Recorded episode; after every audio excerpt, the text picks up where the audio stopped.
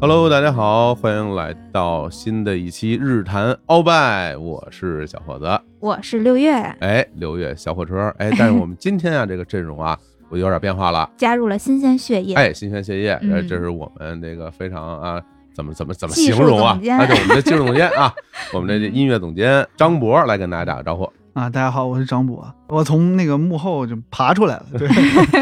你看，太好了啊！这个一般从幕后嗯，走到台前都非常厉害。你看之前李诞是吧？哎，那可不，做幕后是吧？现在走到前台变成这个老板了是吧？哎，嗯他这么一出来，弄得我心里特别紧张。 是这有可能从日坛录了几期节目之后，人转头自己开新播客真是啊，真是！你看人那边那个什么王自健是吧？我也我也、啊，对我也呀什么健，你看完了，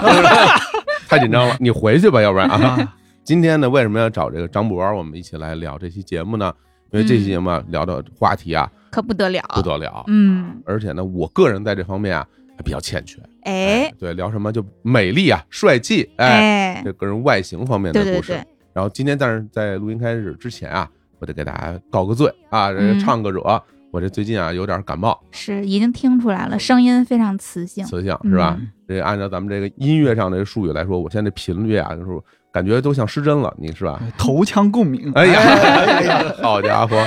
对，但但是呢，我这这六月呢，咱不用说了啊，对于这个人外形方面都非常讲究。哎，讲究谈不上。其实我是属于那种特别懒的那种，啊是我吗的所有的什么护肤、穿搭经验等等的，都是先自毁，嗯，毁完之后受不了，然后再提升，然后所有的经验都来自于久病成 医。哎呀，哎呀，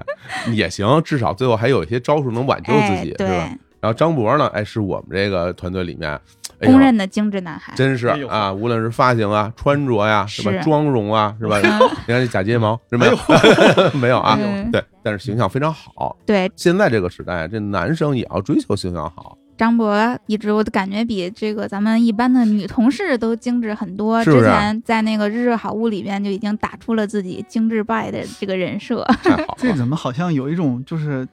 捧杀的感觉，就像 就像脱口秀不能先说自己好笑 一啊，样。对对对对，我们这是我们精致上面的天花板哎啊，嗯张博， 行啊，今天日坛精致圈 OG， 哎 呀，哎呦我天，OG 可以嗯，这精致不敢当。好嘞，那行，那其实我们今天就由我们三个啊来跟大家聊聊哎变美丽、变帅气这件事儿，主要是他们俩来聊哈，嗯，啊我这边就多学习，是不 是？哎要不咱们就正式开始好嗯呀。啊。那咱们要不先聊聊最初是怎么开始说突然想要改变形象，这注意形象走过什么弯路？还真是，嗯你想这个，当每一个人啊还是小孩儿的时候啊，大嗯部分小孩儿其实对于自己的这个个人形象是没有认知的，对，而且你的那个穿什么衣服呢，都是家长给你买，你理什么发型呢，都是家长带你去，嗯，其实你没有这些自主的，我想要变成什么样，我说我想变成孙悟空，到头了，是吧？顶多就就变成这样，是吧？哎嗯，所以呢，就是我想知道你们两个是从什么时候开始对自己这个形象，哎，有了个人追求的呢？那要不我先说你。先说嗯，哎，哎，我对自己形象有追求，是从自己先没有形象开始，哎，那你怎么认识到自己没有形象呢？因为迅速变丑就烂脸了。哦，就其实早期我应该是属于底子还不错的那种，嗯，皮肤比较白，然后并且父母皮肤都还挺好。哎，是挺白啊，嗯对，但是我呢，生活作风吧，嗯， 有 点朋克，哎呦哎呦，吓死我了，对对对，年轻嘛，就是上大学期间，这二十出头岁、十几岁的时候，正是不好好生活的时候，每天嗯跟小伙伴们，要么鼓楼地区，要么三里屯儿或者是五道口，就天天喝酒，然后每天就。火锅、麻辣香锅、什么烧烤、小龙虾，好家伙啊，反正就换着来。造起来，这真是啊，，对，然后喝酒就从早喝到晚，然后时不时的晚上，因为我们上大学的时候住宿舍嘛，就经常夜里两三点才回宿舍。哇，对，然后宿管阿姨就说：“你是怎么回事？你这天天半夜叫我起床。”嗯，我那时候跟宿管阿姨说：“我找一实习。哦，阿姨说：“你什么实习这么晚干嘛？”我说：“我们做演出的。哦，哎，对，要不然阿姨不给你开门啊。真可以，张嘴就来，你 这人啊长此以往下去，就内分泌紊乱，然后就开始长痘儿了。哦，然后后最开始的时候长痘儿呢，那个痘痘也挺奇怪的，我是长在就围绕着发际线长的，然后我是一个那个小丸子头，哦，所以就完全被遮住了。我的脸正中间什么都看不见，哦，就边上长一圈儿是吧？对，边上哦长一圈，就啊这么围绕神什奇什么太阳穴呀、什么下缘线呀，就这样的长了一圈儿。哇，那我更不在意了，只要我表面上看起来不丑，我就能接受自己。嘿，然后这叫那什么什么外面光啊， 对对对对啊啊啊然后我就还是天天喝酒，就小伙伴们每天这就是青春啊，我 天哪，就全都是那种。哇，然后后来越发的严重了嗯，然后这些痘痘就开始往中间长，就开始长成满脸了。作为一个二十出头儿最美的年纪，又是热爱社交的朋克，嗯，受得了吗？肯定受不了呀。真是，然后就嗯开始想办法就治痘儿，那会儿才开始真正的说，哎呦，我要认真护肤。但我那会儿其实已经是病理性的，你看痘痘就已经到那种烂脸的地步嗯那了可，不，那都是你自己努力的结果呀。嗯，啊真是哎，哈。不过我这儿有个问题啊，嗯，因为你那个时候已经上大学了嘛，对对吧？就二十左右了。对，你原来上中学的时候，青春期的时候，脸上不长痘吗？可能偶尔蹦个一颗两颗的，就完全不重视它。哦，那属于这长痘长很少的那种类型。啊对对啊，对，那最后能长成这么多，那真是不屑你。 啊， 那说到长痘这事儿，我就我就是属于那种嗯，青春期长痘比较严重。我其实觉得，就长痘这个事儿，从那个特别小的或者特别年轻，对世界的认知还不全的时候就开始有的那个第一个感受，可能就是哎，我长痘了，我要怎么才能变得好看一点？对，真的是那种一个信号，我觉得对我来说是这样的。你是什么时候长嗯痘呢？ 呃因为我可能属于一个发育比较早的一个人，哦，幼儿园呃就幼儿 园这长痘儿，啊，可能就是在小学五年级，然后初中刚开始的时候，我就已经开始嗯，身高就已经开始有明显变化。那个时候我是坐最后一排的，你别看我现在不怎么高，但是哦，但是我是青春期一直把握着教室后门的人。哦哦，那你是发育相对早一点，对对啊，对因为一般男生的话会在对初二左右的时候，对，初中、高中对，哎发育那那时候多嗯你那痘儿的情况是什么情况？反正脸上可能就没有一个平整的地方，就满脸都长，对满，脸都对，长，那就哦跟我那会儿差不多对烂脸嘛。而且最大的问题就在于脸上它长痘还会出油，这个真的是一种无法形容的那种，就特那种亮，这对人还是吧？ 因为长痘儿还特红，红又对红又亮，然后脸部都有点浮肿那种还会有感觉脱皮的这种情况，好像没有那么严重，没有那但么是严重。嗯我见过这种，就是我身边肯定是有很多个人卫生注意的稍微差一点的那个嗯小朋友们，这嗯肯定就更严重了。但我看见他们这，我觉得我要是再一努力，可能就跟他们一样了，行我了就特别害怕。可以了，嗯那这这回你们俩现在脸上都有痘儿了 哈。嗯当然了，我也要承认啊，嗯我在初中的时候，就是青春期时候，嗯长痘儿也是蛮严重的。嗯，这看来这是大家难对逃的命运。那个时候对我来说，的确是一个巨大的困扰，嗯就是会觉得很烦，这个东西很难解决。嗯那不知道六月在这个二十来岁的时候，嗯，你是用什么办法来应对这个呢？啊哎呦，这个说来话长。最开嗯始的时候，先尝试着自己先看看广告上哪些是祛痘的护肤品，我就都往脸上招。那时候都有什么呀？哎呦，有点想不起来了。啊，就是祛痘膏一类的那种吗？那时候还没到祛痘膏，因为祛痘膏在我心里它是药。就那哦会儿，就先是所有能跟祛痘有关的这种护肤品，就先试试过一哦轮之后，发现没有卵用，哦，那就想你这毕竟是皮肤问题，你要去看皮肤科，去哦看医生。就诊了。对对哦，就诊，然后医生就给你开了一些药什么的，无非就是什么消炎什么的，就是那些。然后嗯跟我说你这应该忌烟、忌酒、忌辛辣、油腻、忌熬夜。哦，我说我以前一直都这么生活，我都没有长过痘儿，嗯，，对啊我怎么现在就不行了呢？嗯，然后医生说你这个就是上岁数 了，太惨了吧，嗯，怎么说啊？类似差不多，就真是的啊，哦对，就是你积蓄太多爆发了，就是这种厚积薄发。嗯，然后医生那儿我也尝试了一下，我发现作用也不大。啊，你按照人家跟你说的这个注意事项在生活吗？嗯、没有按照注意事项生活。好嘞，跟你说这不赖医生 啊，哎，你接着说啊。 对，开始的时候总有侥幸心，觉得我已经按时吃药、按时涂药了，我嗯没有必要生活上也那么注意吧。是，后来发嗯现不行，就又开始注意生活，然后有一段时间会特别严苛的要求自己，甚至不吃肉，只吃素的东西。那时候住校嘛，每天都去学校食堂，就要么点清汤煮的麻辣烫，哦就是不麻不辣，什么都没有，清汤煮的放点麻酱，就是那种。嘿，然后要么就吃一份素炒饼，嗯，别的就什么我都嫌油，就是一直这样吃。嗯然后晚上为了让自己早睡。睡觉之前都把手机放到远远的地方，就比如说放到那放个操场上第二天回来没了，啊然后就把手机放到床下那个桌子，啊，啊，上下铺是吗？你们嗯，对对对，就哦哦哦是上床下桌。非常好啊。对对对，嗯你这样手机不在手边，你就控制自己不玩手机，然后嗯强迫自己十二点之前睡觉。就这样，生活作息改变了之后，会稍微有一点点的改变。嗯真正开始懂得护肤什么的，就是也是从这个时候开始。因为我想到底应该怎么样才能让皮肤变好呀？你想，对于那二十出头的小女孩烂脸了，那个就致命打击，每天特别焦虑，其就实快说半天烂脸，我终于明白了，嗯就长痘儿呗，是 吧？就长满痘，哦，就全得有是。视觉冲击。哎呀，对，就不是那种一两颗很那难种无想所象，因为谓。六月这皮肤可白了，对什么也没有 对脸上。，啊全是有一段时间。哦，然后我就开始去网上查，就大家都是怎么治痘痘啊什么的，接触到了一个词叫刷酸。嗯，哦，听说过，对，然后一般提刷酸会有两种，一种是美容院那种什么果酸焕肤等等的，还有一种是生活中使用一些酸性成分的产品做日常护理。哦，然后我就是属于那种日常护理，开始去网上学习什么样的肤质适合用什么样的成分，就那会儿才开始慢慢的学习看护肤品的成分。以前我都是广告说这个护肤品是干嘛的，我就信它是干嘛的。是，最开始的时候，可能大家都是，反正我个人是那样的，用的都是那种皂基洗面奶，因为觉得，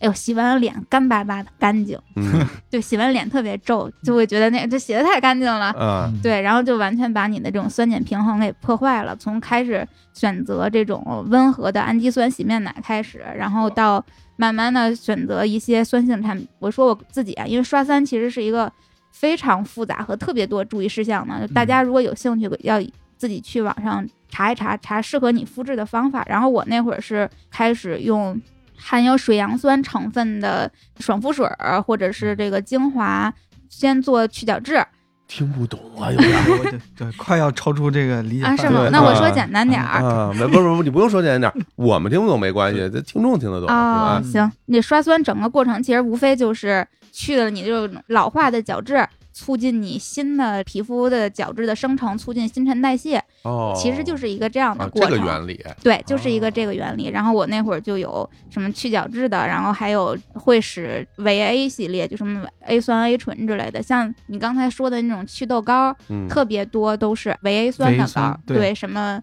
我天儿，张博也那懂嗯张博儿都知道。对哎呀对对，啊但是维 A 酸它是药用的，非常非常的刺激，嗯所以护肤品里边一般都是维 A 酸的衍生物，就是 A 醇这类的，咱们可以后边慢慢说。 嗯然后 A 醇也有一些其他可以跟它配合的成分，就比如说像烟酰胺之类的，我就开始学会搭配不同护肤品里边的成分，让他们可以达到这种一加一大于二的这种角色。那会儿我就才终于的开始说自己会护肤了。然后不仅如此，这些年我身边我大概帮助了三个左右的有痘痘困扰的朋友治好了他们的痘痘，久病成医了。听完之后就嗯感觉自己前面这开场可以换一换了。哎呀，我觉得我成嗯为现在这样完全是靠运 气。哎，你用了大概多久时间把你当时这个脸完全治好了呢？嗯、得有半年到一年的时间，哦，但是我坚持刷酸应该得有将近十年的时间了，就一直到现在，我都会去选择一些适合我的这种酸类的产品或者是成嗯分。但现在我定义的那个刷酸，它已经不只只是咱们传统的什么果酸、嗯，水杨酸就等等那些，像其他的就所谓的成分吧，我现在就嗯成了一个成分党选择护肤品的，就看成分。嗯太厉害了。当然，我相信也跟你整个这个生活习惯的改变啊，嗯，嗯也有不少的关系。没有啊，我嗯现在还是凌晨两点睡觉啊。嘿，怪不得你早上起来不工作，你看这人啊。 不错，我觉得这这个是很有纪念意义的啊。嗯不过转过来，我还真是对张博比较感兴趣。哦哎嗯，你当时那个脸那么严重，你后来怎么解决啊？六月小姐姐已经把哎这个技术操作的这个部分就说的已经很科学了。哦对，但是呢，嗯作为一个男生，虽然说对自己的容貌有一定的焦虑，或者说嗯希望自己变得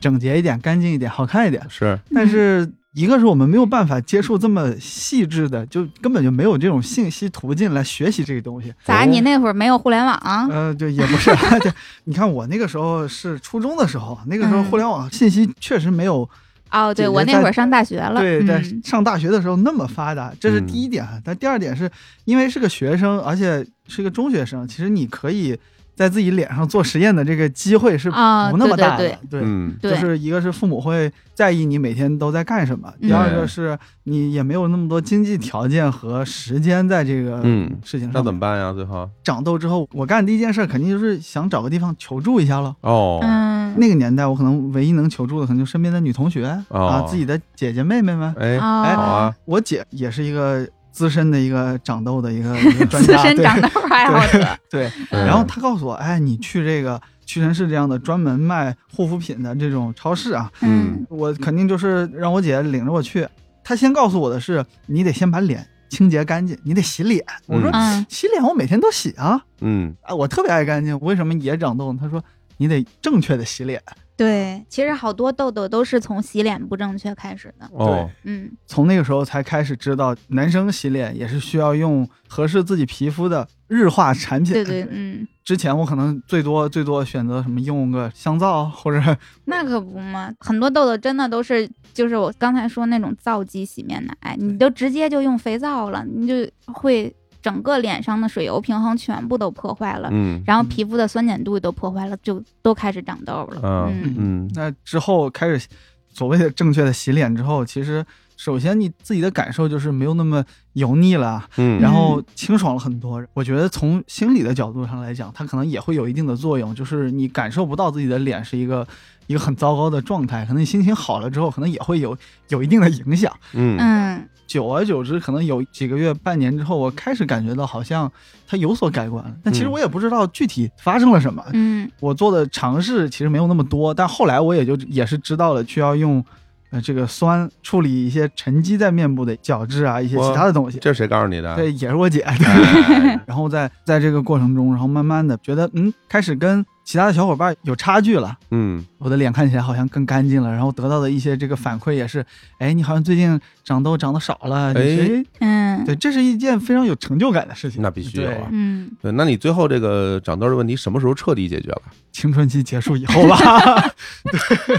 说的非常对，嗯 我的经验就是这样。就只要不怕丑，你熬就行了，早晚都能把痘熬没，其实啊，就是我当时我真不是说觉得能把它熬没，嗯我那是什么时候开始长？其实就是初二、初三时候开始长痘，长得还挺多的。但我不是那种满脸痘，而且有的同学你发现他其实就是额头会长很多痘，嗯我不是那种额头长痘的类型，我是那种面部，嗯比如说颧骨啊，比如下巴呀、嗯最痛苦就是鼻子附近啊，甚至鼻子上长痘的这种情嗯况。哎呀，有时候你还想去挤它或者怎么样，你当然会有这种嗯是想法。然后那时候我就就是完全无能为力了，我说这个这太烦了。嗯后来电视里经常做广告，嗯，有各种各样的产品， 嗯对我就尝试过哈。我还记得有什么叫什么可伶可俐啊，啊它就是哦治痘的罪魁祸首，有非常多人都是用它长痘的。就那个东西我用了两次，我就不敢用了，对，哦嗯原因是特别疼，疼特别疼。它特别特别的刺激，而且会有依赖性。它就是一个打祛痘的招牌的嗯，洗面奶吧。那会儿我上初中，特别多人就没有痘，就觉得哎洗的干净，它不就打这个吗？就开始用。因为我后来不是去网上查说嗯什么刷酸什么的这些的时候，有很多人都是从用了可伶可俐开始起痘的，是吧？对，就开始烂脸。我倒不是因为用它起痘，因为嗯我起痘之前根本就不用这些东西啊。 然后用了一下，感觉就是因为特别疼，会导致嗯皮肤刺激很很嗯敏感。后来我就也不用了，最终真的是也想了很多办法，买过那种祛痘胶什么的，嗯最后都不行。呃一直到我上大学就不长痘了，是因嗯为可能就到岁数了，就是你不不太长痘了。 然后这些年，像我就是永远不会长痘了，因为青春期过了，你呢，你整个那个年纪过了就不会嗯长。但是回想起来，当年我觉得这个是对我那个时候的人生最大的困扰，嗯嗯，是确实非常烦，永远好不了，你也对不知道它什么时候能好，所以这个是给我留下了很大的这个阴影啊。嗯，我那会儿都不想照镜子，我一照镜子嗯看自己的脸，我就我就想哭，啊，嗯就真特别难过，对，非常难嗯过。。啊！现在想起来，真的，哎呀，长大成人好开 心啊！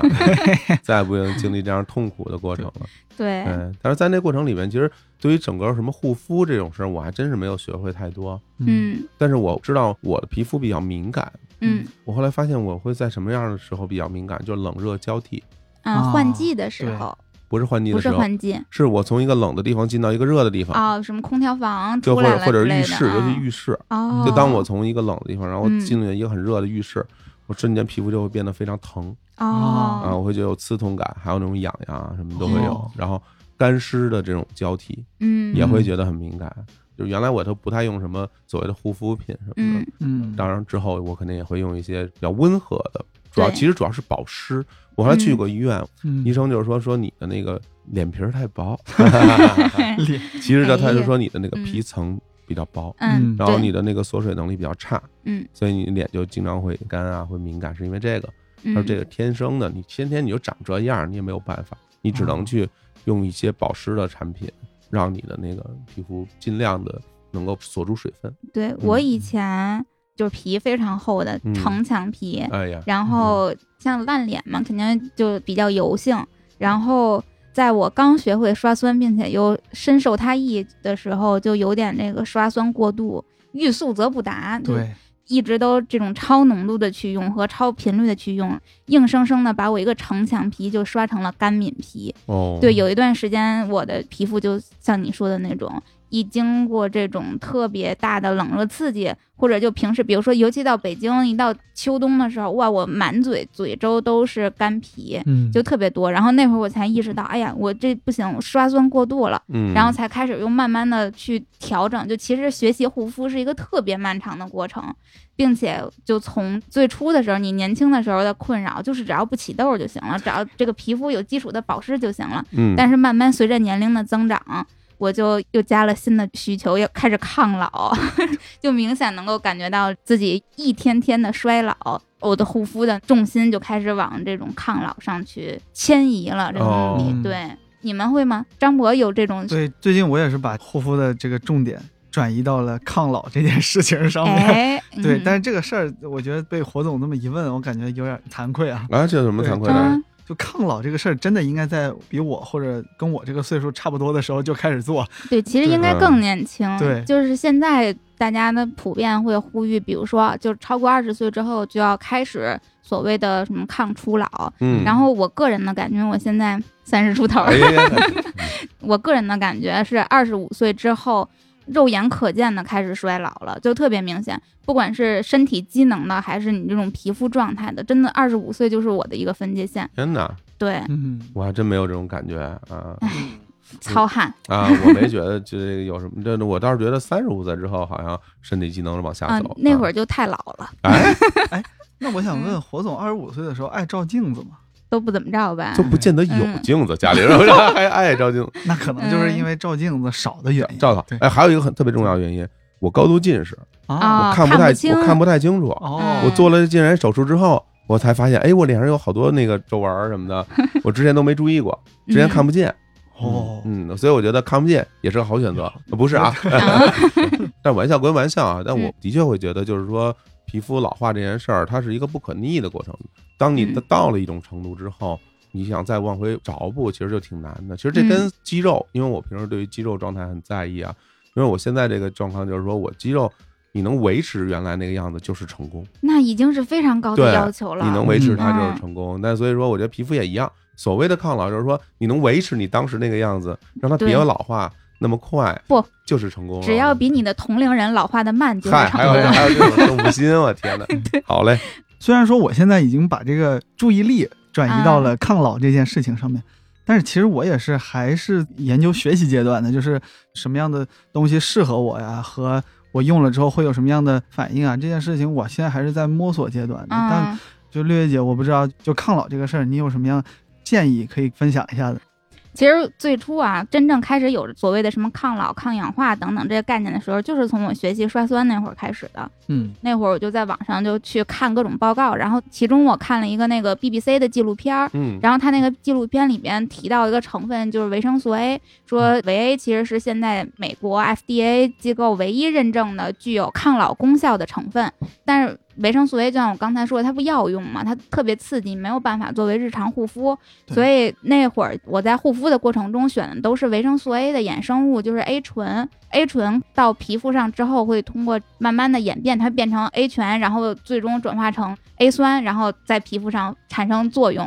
然后我最开始的时候用 A 醇那会儿，主要的诉求其实是祛痘，但是 A 醇的效果除了祛痘之外，它有像什么细致毛孔啊、什么抗老抗皱这些，所以我在那会儿就已经开始所谓的抗老了。嗯，对，嗯我也已经被很多人推荐过含 A 醇的一些抗老的，类似精华呀，或者是什么、呃，那嗯叫什么乳面液霜啊面霜啊，对对对对那些东西。但是其实我今天聊天之前，我也是嗯不太清楚它到底在我脸上发生了些什 么的。对，发生什么这个化学公式就不跟大家说了，但是我可以给大家介绍一下，就是其实以前的时候，A 醇没有现在这么火，这几年我特别明显能够感受到。各大的护肤品品品牌都开始打 A 醇这个概念了。以前我最开始用 A 醇的时候，国内常用的护肤品没有打这个概念的。我那会儿都是在用美国药妆，就专门去美国代购。然后这几年我就能看到，比如说，我举几个例子，特别出名的，像路德清的那个 A 醇软膏，那个是很多人用 A 醇的第一个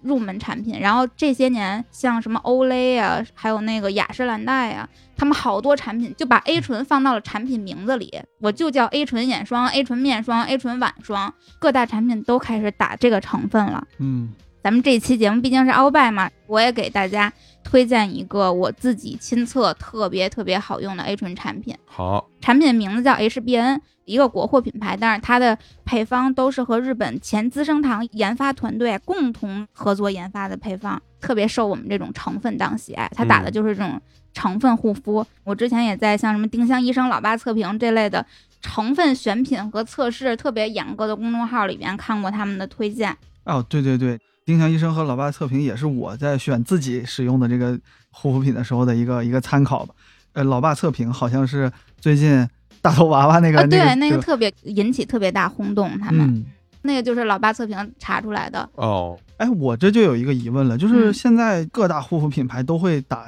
所谓的含 A 醇的产品，那么我们去选的时候，到底呃应该从什么角度或者从什么参考标准去选它呢？其实这也是我的一个疑问。嗯，其实品牌靠谱，你就可以来试试。但是在选 A 醇的过程中，其实主要参考的一个维度啊，就是因为维酸家族啊它都特别刺激，维酸就不说了，它都药用了。A 醇虽然比维 A 酸要温和很多，但是依然会有很多人觉得它比较刺激，所以它是有一个耐受的过程的。对，刚开始用的时候可能特别疼，然后用了一段时间之后，疼痛就不适的肤感就会慢慢的减弱。嗯然后你在最开始选择的时候，其实大家就说你要选择一个适合你自己的浓度的。你开始的时候可以选择浓度比较低的，然后慢慢的一步一步地提高浓度，肯定浓度越高效果就越好嘛。嗯然后我今天想给大家推荐的这个 HBN 的双 A 晚霜和精华乳这两款产品，他们家特别特别大，也是我特别喜欢的一个地方，就是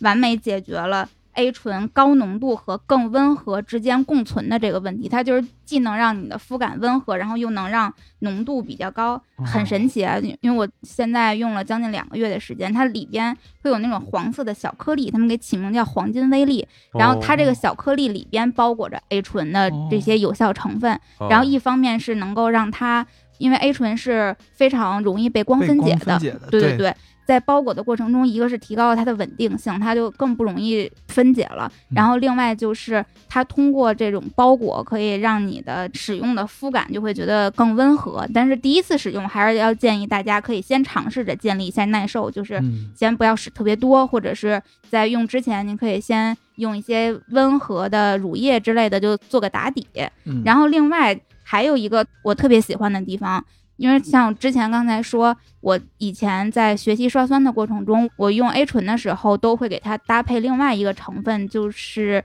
烟酰胺。这其实是百分之九十懂得所谓的这种成分护肤的这些人都会给 A 醇搭配的一个成分嗯哦，哪仨字儿啊？我都不知道 啊。啊。烟就是咱们平时抽的那个烟，哦先就是一个这个有字旁，然后旁边一个先后的先，嗯，然后这个胺就是一个月，然后一个安全的胺，烟酰胺，它是一嗯个化学成分。哦，这仨字儿，对，这仨字儿我见过，对我只是不会念，这仨 字儿也是这两年特别火的护肤成那分。必须火，我都见过，能不火哎对吗，有特别多什么身体乳之类的啊都在打这个成分，洗因为面奶啊、哦沐浴露啊都有。对对它主要的功效是美白。然后同时哦还有一个功效就是可以修复皮肤屏障什么的，所以它和 A 醇在一起搭配的时候，一个是可以缓解 A 醇带来的那个刺激感，然后嗯修复这个屏障，并且它还能跟 A 醇一起达到黄金 CP，就是能一加一大于嗯二。它在 A 醇的这种促进下，美白的效果也会更好。所以我之前在用 A 醇类的这种护肤产品的时候，我都会专门带一个烟酰胺。这个烟酰胺最核心成分的品牌就是玉兰油、欧蕾对，他们家的最出名的各种小白瓶儿，主打的成分都是它。哦，所以我那会儿就长期都是用欧蕾他们家的精华，然后再配一个 A 醇的面霜，都是自己这样搭配使用。但是 HBN 的精华乳，它是把烟酰胺和 A 醇全部都包含的，所以你不需要再去额外的给它搭配了。就是你一瓶 HBN 的双 A 精华，完全可以达到我之前就反复搭配两种产品的那个效果了。这么厉害，对真省事儿了这个。对，然后啊他们家晚霜不是含烟酰胺的，他们家双 A 晚霜是主打的 A 醇加高浓度的二裂酵母，二裂酵母是什么雅诗兰黛还有兰蔻特别爱用的一个功效和烟酰胺有点像的成分。嗯，也是你基本上你用这个一瓶 HBN 的双眼晚霜，你就相当于用了什么 CPB 的抗皱精华，又加了雅诗兰黛小棕瓶精华，就一个这样的感受。嗯基本上一瓶你就不需要再额外搭配了。然后另外还有一个我特别特别推荐呢，也是它性价比特别高。哦，对，哎哎，特别适合我这种低配版的精致 啊！哎对，呦，人家就也非常精致了已经啊。其实 A 醇不是一个特别特别贵价的成分，但是你本身护肤品这种东西就是品牌溢价特别高嘛，嗯，所以我觉得大家选择适合你的，然后有效果的成分安全和浓度合适的同时，价格其实是一个非常需要考虑的因素。不仅如此，还有一个我特别喜欢他们家的地方，就是我拿到他们家产品最大的感慨，就我还没有开始用的时候，我最大的感慨就是他们家的包装特别特别的科学，是我用过的所有 A 醇类的产品包装最深得我心的。不是说好看，而是嗯说科学。这怎么解释啊？因为所有的 A 醇产品都特别容易被分解，就是它嗯没有那么稳定，而且又比较怕光。嗯，它所有的就 HBN 啊的这种双 A 系列的这些产品都是那种棕色的避光瓶装的，嗯然后还有一个像我刚开始用晚霜的时候，它是一种那种高压摁压，摁压之后直接挤出来，不会像咱们平时的护肤品拧盖儿。拧完之后你抠一块儿，那样的嗯话它其实是反复的污被染氧化，然后对被污染。嗯，这个是你用多少，你就能直接给它挤出来多少，这听起来都是那种贵妇品牌才才有才有的这那种对设 计，是吧？哦，这我还真不知道啊，嗯因为是像这种抹在脸上这种产品，一般都不是这种按压式的嘛，都是嗯都是拧开的那哦种，然后也有一些就是挤的。挤的嗯或者是什么的。哦，哎，你嗯对这么一说，我用的产品好像都是拧盖儿的，啊拧开。对，它其啊实是不太易于成分稳定的，就你慢慢可能越哦用到后边效果会越不好，嗯就反复的被污染。然后再有这种按压式的，其实也方便你定量的取，你用多少就取多少，不会你抠多了还往里弄就被污染了嘛。嗯然后他们的精华乳是泵的，就是挤压的，你挤一泵，基本上正好涂一脸就可以了。那说到这儿，我就想问，这俩东西看起来也就很像，但是晚霜和嗯精华的区别是什么呢？就功效确实差不多啊。然后它这个首先在肤质上，精华乳的会相对来讲更轻薄一点儿，然后嗯这两个使用起来的肤感都是特别好的，都是比较水润轻薄的。然后晚霜的使用感会比精华乳的更滋润一点儿。像我自觉年纪比较大，然后脸皮比较厚，刷酸经验比较强，我是晚霜和精华乳一起搭配着用的。啊哦然后，如果你是刚开始接触这种酸类产品或者 A 醇类的产品的时候，你可以先用一个。如果你要是一起搭配，可能有点浓度过高，可能会有一些刺激什么的。嗯，哦，了解。对，或者你肤质比较干，那我觉得你可以先试试晚霜。如果嗯你肤质比较油，或者是比夏天啊之类的，可以先从精华试试。如果你跟我一样，就觉得本身不是皮肤特别敏感，然后你之前又有特别长的这种使用 A 醇或者其他的酸类产品的经验的时候，就像我一样，一起往脸上招呼就行，它效果更好。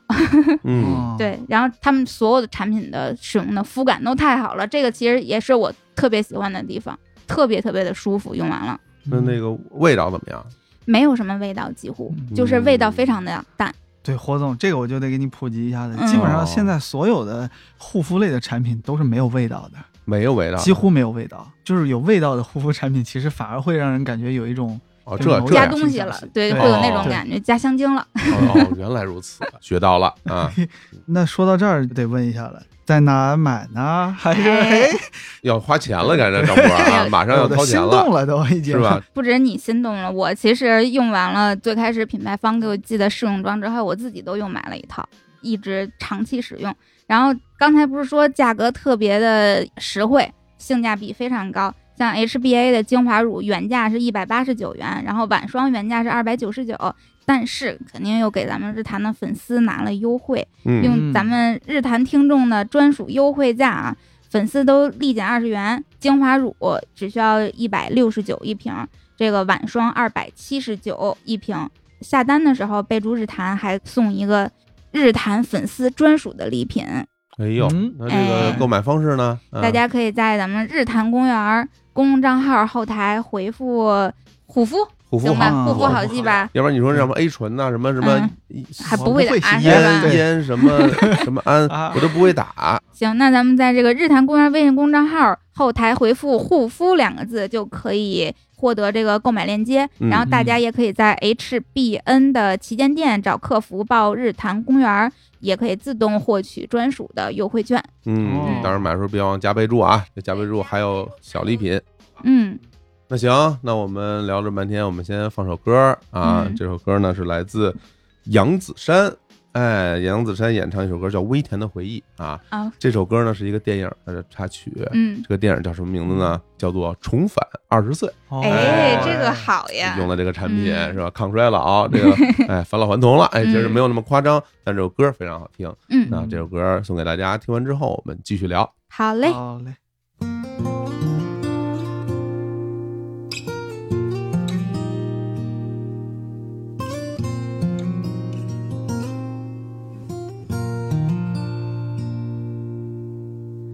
没人打开的记忆，又自动播放在夜空里。离开的人，陨落的流星又回来，要我的心。没人打开的泪滴，又敲着窗户自言自语。泥泞的路，坎坷的感情，都剩下云淡风轻。不要伤心，不要灰心，是命运教我的事情。苦难到虚脱的绝境，会被时间酿成微甜的回忆。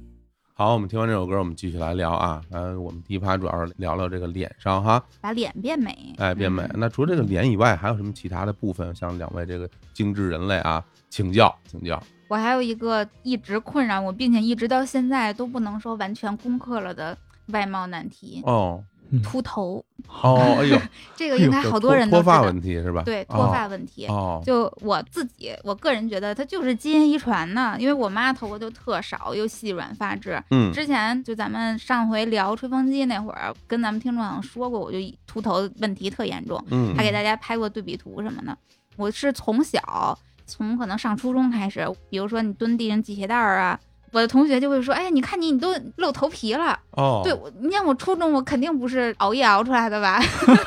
还真是啊。啊，他指着露头皮是就是发发缝发缝，对，就是哦发缝不浓密。我从小发缝就不浓密，然后一哦直到现在。不仅如此，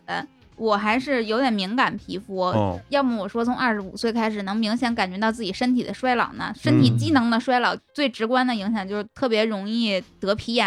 什么湿疹呀、荨麻疹呀，有一段时间三天两头得。哎呦，嗯那对太痛苦了这个。对，嗯然后同时伴随着湿疹这些皮炎类问题的就是斑秃。哎呦，哎呀，哎，这我遇到过一回哈，对你看见过嗯有一一回次哈对对他突对对，然之间就是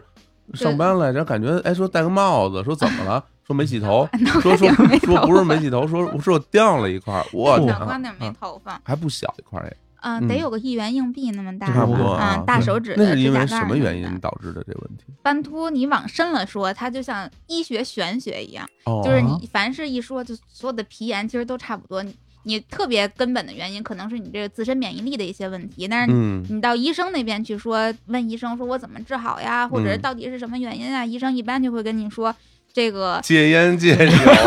别吃辣的，多睡觉，是吧？对青这个春就又是结束了，，对，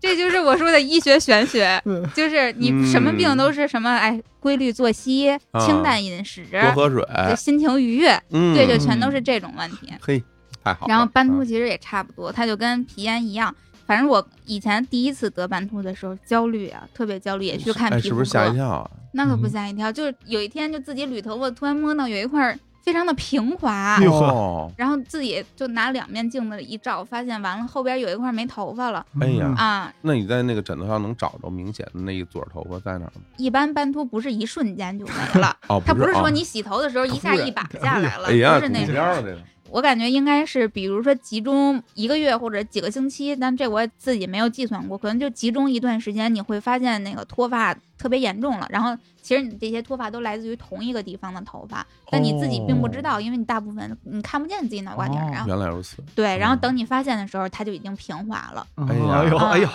然后我嗯就去看医生，这个医生能干嘛？给你开点药膏，他那药膏都和我治湿疹什么的基本上是共用的。哦，对，治都皮一炎样，的啊对，嗯都是治皮炎的。然后就是医学玄学的这些注意事项。那后来能长回来是吗？我第一次得斑秃的时候，为什么特别焦虑呢？就我去网上看，我发现有很多人长不回来了。哦，，对，有特别多人得了之后就再也没有长回来。那这也太痛苦了，这个。对，啊但是其实更多人是长回来了，哦，就是那太它就好有点像普通皮炎，就是你嗯可能，嗯、你免疫力什么的调整起来之后，它能自愈。我现在得斑秃之后就完全不在意了，哦，就秃秃 着吧，就是 反正早晚会长回来你的这。好，你看，你看放松心态嗯，心态很重要啊，是又吧又回归了玄学，对不对对？对，真的是。然后我现在就偶尔偶尔再吐一吐啊。对，偶尔秃 一秃，自己秃着都不玩儿在意了。哦哦，但是就是除了斑秃这种日常的脱发，是我从小一直到现在都在与它抗争的，也是试过几乎市面上所有的防脱固发的洗发水儿，还有什么生发液什么的。哎呦，你说这个，其实我身边的朋友们哈，嗯我这些年我观察，嗯好像大家去反映自己有这个脱发困扰嗯的，啊，一般的都是女生啊，一般都是女生哦，就男生不是脱发困扰，男生是 直接秃了，哦你知道吗？就就是男生要么地中海，要么嗯对这个大脑门那儿。尤其像我现在这个年纪啊，我今年我今年嗯马上三十九了啊，嗯，我嗯身边有很多同学，原来的同学，他们现在就是那种脱发严重的，他就真的已经秃了。嗯这个大部分是来自于家族遗传，嗯，就你发现你对们家的男性成员有人有这样的情况，然后嗯这个男的到一定岁数，你明显感觉他不是脱发，他是秃了，这不是一概念。嗯但对女生，我经常听他们会讲说，哎，洗头的时候掉一大把头发呀，或者是这最近睡觉啊什么发现要掉了好多头发呀，是那种脱发，但人家没有秃啊，嗯没说对后脑勺没了。你见你见哪女的，其实不是这样，是不是也跟那个性别也有一定关系啊，激素啊各方面的？男女的这嗯个分别我是不太清楚的，但是我确实是一个有脱发情况的人。你有头，我哎你不是有你看有着还头发呀？行对，呀对我就我看起来头发是不是挺挺茂盛的，挺不对啊少的就是呀感觉像是不老少啊，对，实际上是这样的，就是我的那种脱发，既不是像侯总说的这种突然就没了，或者是嗯，也不像六月说我们这就是露头皮哎，对，嗯哪天发现醒来啊，一把头发没了，这就不是。就我长到非常大，十几岁快二十岁的时候，我其实都没有脱发的这个概念的。就我根本不知道什么是脱发，嗯，那这这说起来有点凡尔赛了，不是这个意思啊，就是不凡尔赛，我到现在都不知道什么叫头发，哎，这有这有什么凡尔赛的？哎我，这这就是凡尔赛，嗯对对这不是很正常啊？对，是这样的，就是我因为从小呢，父母就给我留这种齐刘海、长头发，就在男生里面算是头发比较长的这种这嗯，种长头就发。是男团头。哎哎，好好的，对对 对对对，韩流头，嗯啊嗯因为这个原因呢，其实我是观察不到自己的发际线的。哦，啊，啊有刘海儿嘛。对，哦而且嗯其实在我不知道你们有没有这个记忆啊，就是嗯在早些年其实没有人谈论发际线这个东西，对我小时候从来都没听人说过什么发真的际线，这几年真的才开始大家讨论而且嗯发对际对，线啊还要了经常大家一见面说，哎呀，你最近发际线怎么怎么样？对、嗯我就觉得这你这么懂吗？就是我反正我不太 懂啊，对啊就是我呢是也不知道什么时候，突然有一天，也就大概是高中以后、大学的时候，嗯突然有一天说，哎，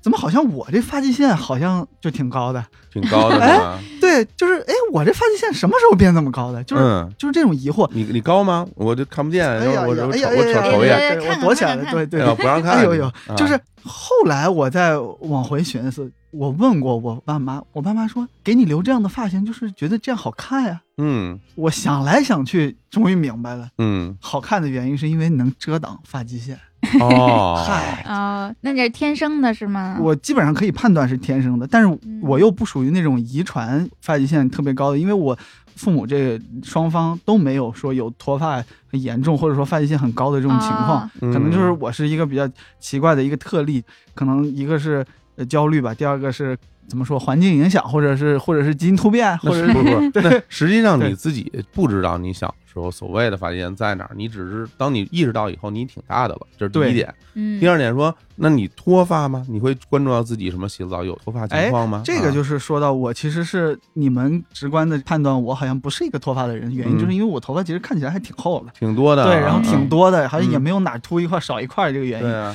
呃，这就是问题，就是我可能这种不叫脱发，只是发际线高，哦，哎，哦对，就是这样一个困扰。其实这对我来说也是一个特这个啊，容那貌你上就是的困扰天。生长的发际线嗯高，，但我也也经历过脱发，就是我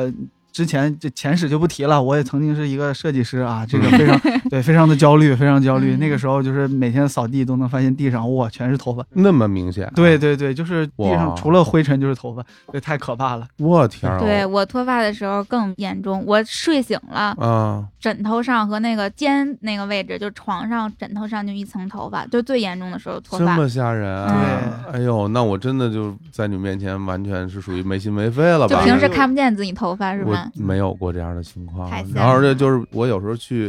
别人家玩，你有时候你去上厕所，你会发现，因为大家厕所跟浴室是挨着嘛，最嗯经常是这种，你能看到大家无论是浴室上面有头发，嗯，还是说他捡起来之后扔到了那个垃圾桶里，一撮一撮的头发什么的，嗯，我基本上没有，哎我基本上就没哎有呦那太羡慕，没有掉。然后我就我觉得这个是遗传嘛，我觉得我父母也不掉头发，嗯就是他们。们现在头发依然很多。啊哎可，能那嗯像张博这就没遗传，那你爸妈是不是就更得说你说你看看，本身遗传给你一头好头发，你这现在自己做的这个头发都少了，对，会就这么说 吗？对，就我我在这个头发这件事情上完全没有跟父母说理的权利啊！ 就是每次每次一说到，就是你看你又熬夜又生活不规律啊，吃这些这个垃圾食品啊，导致你脱发，就都是这套词儿，是吧？哎哎呀，，我还能和我爸妈抗争一下，尤其嗯是我妈，我不本身头发特少嘛，我总说是遗传她的基因，因为我妈头发就少，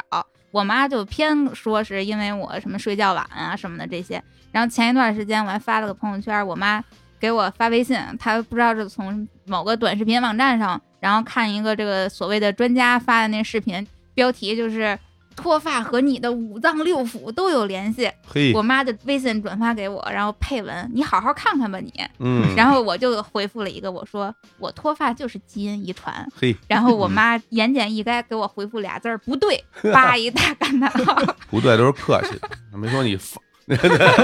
这都是这都比较比较客气的说法啊。对，我们就一直跟她在谁都不认识谁的责任，嗯，谁都不愿意背这个脱发锅。不过你看啊，我我会发现，因为这个社会上大家关注什么，有一个地方就能看得出来大家关注的点是哪儿呢？就是这种电梯广告。嗯，哎，全是植发了。这电梯广嗯告，对，这电梯广告上有大量的植发的广告，嘿是吧？是电梯广告都有哪些类型呢？植发的是吧？嗯小孩上什么培训班的，对，现在牙齿矫正什么的，对，哎牙齿矫正，和什么减肥，啊嗯，对这说明是有大量的人被这些问题所困扰。嗯，对，那当然了，植发这事儿咱们就不谈了啊。嗯然后因为这个也不涉及我们今天要谈的话题，但是对于脱发这事儿，六月你自己有没有进行一番努力呀、就是说啊，哎让呦让我头发都长点儿。嗯那可太多了，我几乎用了市面上就从咱小的时候，什么张光幺零幺、什么霸王等等的这些成龙是吗？哎啊，对，全试啊过，真嗯的没有用，就是全对我没有用，对那些洗发水，啊你用过吗，张博？对呀、啊就是我开始发现我有发际线问题的时候，我什么也不知道，肯定就是一一顿操作，对，啊让自己就想让它对长出来，想让是它吧。长出来，这其实痴心妄 想。哎，那但你们那时候你用什么？比如你今儿用完，然后明天你会照镜子看吗？那样儿，啊，那你还还梦想过 咣？那有没有对觉得说哪怕长出一根儿来呀，这种情况有吗？看不出看不来出。来。哎呀嗯但我试过呀，嗯，就咱们上回聊吹风机的时候，不是给大家在公众号里放了一个我那个前后头皮嗯一段时间的那个对比图嘛？我有一段时间就是在时不时的，也不能说每天隔三差五的洗完澡、吹完头发就拍一张头顶照，去看自己到底是变浓密了还哎是呦变稀疏了。因为我嗯主要就是发缝儿比较稀疏嘛，嗯我自己又看不见，所以我就总拍头顶照，嗯用它来判断哪个洗发水好不好呀，或者是什么就有没有效果呀，等等的，嗯就嗯都是用这种方式。就我手机里有各个时期的头顶照、变化 头大皮照吗？，哦有的时候能够看到一些变化。但我最近长了特别多的头发，给你们看看，哟，就是这些头尖儿，就是会有一些明显能有个这种四五厘米长的，嗯啊，对，这种四五厘米长的，大就概新长的啊，对啊，它四五厘米长，你看以前哦最开始的时候它翘着嘛，短的时候，现在四五厘米长了。这个我猜测啊，就是上次聊吹风机那会儿长出来的。然后最近你看这个发缝前面又有很多一两厘米长的，就特别多碎发，就是嗯这种发缝着。然后这也有好多可能有有点短的，你反正我总嗯对着镜子去看我这些碎发。我最近真的头皮状态好了不少，哎呦，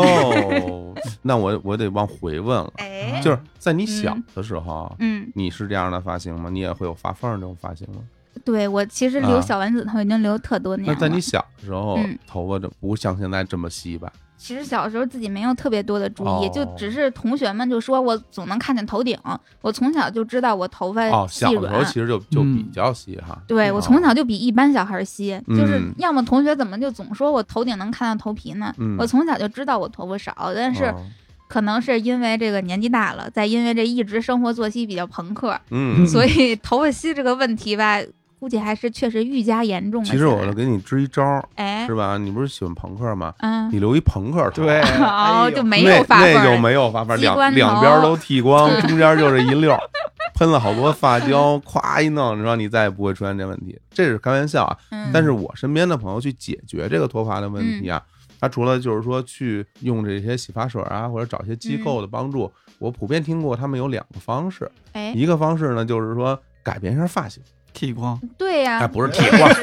剃光他妈彻底没了，啊烫我头发不哎，就是留那种没有发缝的发型啊，你知道，就是一般就是比如说把头往什么斜着弄过去啊，哦或者甚至有人什么这种背过去啊，然后梳辫子啊或者怎么样，嗯有人是用这种方式。那当然还有一种方式，就是张博说的，就是嗯去烫一烫，对啊然后让它蓬松起来，嗯要去遮掩一下。我之前有一段时间不是也烫了个卷儿嘛，烫完嗯卷儿之后确实觉得，哎呦，头发看起来特别多多特别了的啊，蓬松。嗯，啊但是是你因为烫头和染头又受不着，对恶性对循环又掉对不少，对然后恶性现在循就环嗯特别不敢烫或者不敢染，就觉得自己头皮特别脆弱，就生怕你稍微一动。我其嗯实特别喜欢什么绿头发、蓝头发，哦，粉头发，就是那种对特别浅的颜色，但是我嗯从来都不敢染，我就是怕掉头发。戴假发嘛，哎，哎嗯，这个是确吧实是一招儿，是吧？把嗯自己头发剃光，然后嗯然后太假发，就是不用剃光啊，开玩笑。那你现在这头发长出来，那我必须要提问了，哎你这怎么还能长出来啊呀？现在头发长出来，当然是因为找到了适合自己的产品呀那。就太好了，那必须跟大家分享一下。嗯嗯对，再有其实是关于长头发的一些理念有嗯点变化了。对，最开始的时候，就像我刚才说的，我试了市面上有的那些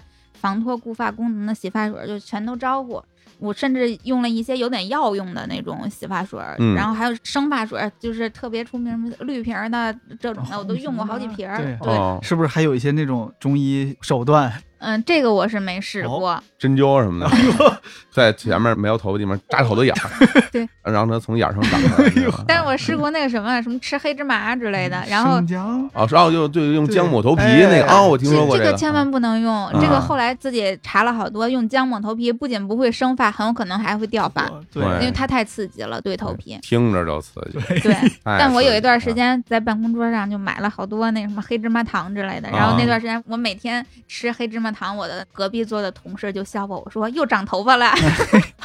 好嘞，嗯对，然后我我最近这段时间，我说为什么发生了一些变化呢？我就突然有一种化繁为简的护头皮的这种理念，其实跟护肤理念差不多。就像以前护肤的时候也都是瞎用，然后慢慢的开始找这种成分相对简单温和的。然后现在对于头发也是一样。我上一次明显感觉头发比较茂密的，就是上次聊吹风机那段时间。但我最近一段时间也开始控制着要早睡啊什么的。然后最近这个特别明显的是，我用了一个洗发水儿，叫 New Coco，嗯我自己给它拼的叫 New Coco，就是 N I U，然后 Coco 是那个椰子那个 Coco。嗯嗯 New Coco 这个洗发水儿，他们家最大的特点啊，就是天然洗发水儿，嗯里边的成分特别的简单和安全。嗯但有好就有坏，也因为它的成分过于简单和安全了，导致它其实使用门槛有点高，嗯，有点累，试起来。是 吧？哎，哎，对，为什么累呢？我给后边先跟大家说，嗯，先跟大家介绍一下我使这个洗发水的使用体验。哎，现身说法，对，现身说法。嗯首先呢，我先介绍一下我的发质，我是油头皮，然后细软塌，而且哦时不时的还有点小炎症、斑秃什么的。嘿，哎，这个细软我不太懂啊，嗯这个细软算好算不好啊？这个怎么说呢？比如说我们细软发质最大的忧愁啊，就是因为它特别细软，所以它本身就不够蓬松，就是哦不太容易定型，所以那个头发会显得都塌在头皮上。那我我应该也属于这个比较细软的发质啊、你稍微有点儿是吧？我不是很蓬的那种，对，像我有的时候去烫头发，我的那个发卷儿的持久度就不如人家那个头发比较硬的或者比较粗的那种明持白久度长，明白？然后时不时的就会有点小炎症，偶尔起个小痘痘或者有点痒什么这就些。头皮上是吗？对对对，哦哦哦。斑秃嘛，我不是说斑秃就是皮炎长在头皮上嘛 嘿，然后我用这个洗发水的使用的效果，第一个就是我觉得出油的速度大大的减慢了。哦，对，以前我都是每天早上必须得洗头，只要出门早上就得洗头，嗯，不敢晚上洗，因为晚上洗完睡醒一觉，第二天头发又塌了，又出油那还了。得写对，就还得洗。哦，前一段时间我还跟我一个好久不见的朋友一起吃饭，他还问我说：“呀，那你现在还是每天早上都得洗澡吗？得洗头哎吗你哎看你也有早上 你啊？”，对，自从最近咱们不用坐班了之后，嗯洗头的频率明显下降。大大降低啊， 对，嗯这个第一个就是出油比较减缓了，因为洗的也特别干净了。嗯然后第二个呢，就是非常明显啊，这胡总应该能看出来，嗯，长头发了，最近。哎顺着发缝长了好多小碎发哎呦，这六月这事儿高兴不得了啊，这太高兴哎这了！见人都得让人看啊对呀指着自己脑袋说：“哎，你看，你看，我这上面这些小碎发。”我说：“怎么了？是他说新长的。对，哎而且最近我那头，因为它头有点短，所以我头顶都像那种鲸鱼喷水状，就是啊散开的。啊翘着。对，它有点翘，它现在还下不去呢。而且我在看的时候，我会发现那个头皮嗯，好像变白了。对，其实变白就是一个深度清洁干净的表现。哦，洗干净了。对，哦、因为咱们以前用的很多，比如说超市洗发水，嗯它里边加了各种化学元素，有很多化学元素的作用其实都是需要长期附着在头皮上的，然后你必须得一直持续的使用，哦依赖性特别强，然后它因为它附着在头皮上来发生作用，所以你的头皮长此以往会慢慢有点变黄，其实是一种不健康的表现。哎，我觉得大部分人其实头皮都会有点黄的。对，啊但是用了这个洗发水，那头皮就能明显感觉出比之前白了。白了白了。对，其实嗯是一个恢复健康的表现。但是呢、n e w Coco 的洗发水其实是不具备生发功能的，哎对，它不能生发或者是防脱，它其实只有一个功能，就是调节你头皮的水油平衡，让你头皮变得健康。哎，那我能不能理解为就是你本身啊，嗯，原来是有一些这个毛孔啊，有这个生发能力的，是吧？只是因为啊，你之前你老不洗头啊，再加上用一些这个就有附着力的这些东西啊，嗯把你那个毛孔啊给堵住了。它这个洗干净了呢，你头发就能滋出来了对、啊。现在我嗯就终于恢复到了一个健康的状态，嗯，那些我本身就该长头发的毛孔，嗯对，甚至我个人觉得，就是不应该奢望某种产品可以让自己长出新的不属于自己的头发。对它属于你，它能回来；对它不属于你，对它就不会有，是吧？啊，对嗯嗯然后 New Coco 呢，它本身其实是适合所有发质的，不管你是油性头发还是干嗯性头皮都可以。但是他们最不推荐的就是，比如估计咱们的听众里边可能会有像类似于什么脂溢性皮炎呀，或者是长期饱受这种头屑困扰，然后长期使用药用洗发水的这些这个用户使用，嗯，因为作用原理不一样，就嗯药用的洗发水嘛，就比如说像里边一些什么二硫化硒之类的，一般都是用来治疗脂溢性皮炎的，嗯还有什么米诺地尔，就是治疗什么脱发之类的，还有一些哦治疗这个头屑的一些这种药用成分。嗯，那这些成分就像我刚才说的，它都得沉淀在头皮上发生作用，依赖性特别强。你突然开始改用了像 New Coco 他们这样的天然洗发水，不含嗯这些化学猛药的，其实会有一段非常不舒服的这种过渡 期，停药期，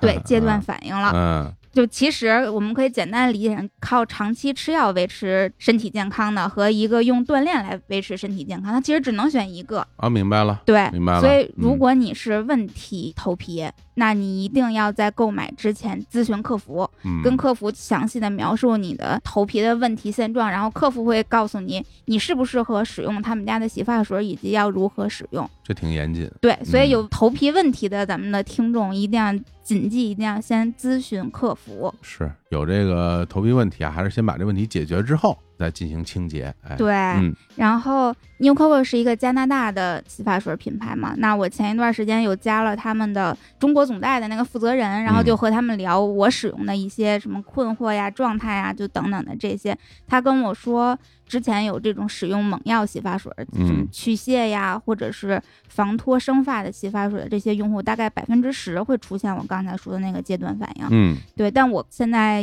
应该用了两个月左右，其实是没有出现明显的不适感的，一切都特别的舒服，哎，那看来说明你原来这个头皮状况就还就行，还行，还行对，啊可能算不上有病，我估计顶多也就是个亚健康状嘿，态好了。 嘞，嗯，哎，不过我有个问题啊，哎，嗯就说它这个清洁能力啊这么好啊，纯天然的配方，它到底是哪些成分在起作用啊？嗯，其实 New Coco 你就看它的名字，它是 Coco 嘛，椰子，它的核心成分其实是椰子油。哦椰子油是这几年特别特别火的一个护发的成分，嗯就是它是目前来讲唯一能够直接作用在头发上的植物油，也被大家称为什么热带国家的护发圣品。嘿，然后近些年，像什么欧美的好莱坞明星啊，他们都特别的热衷于用椰子油去做护发，还有护牙齿，哦对，都会使用这种成分。嗯但是它有一个弱点，就是凝固点特别低，二十八度以下它就凝结了。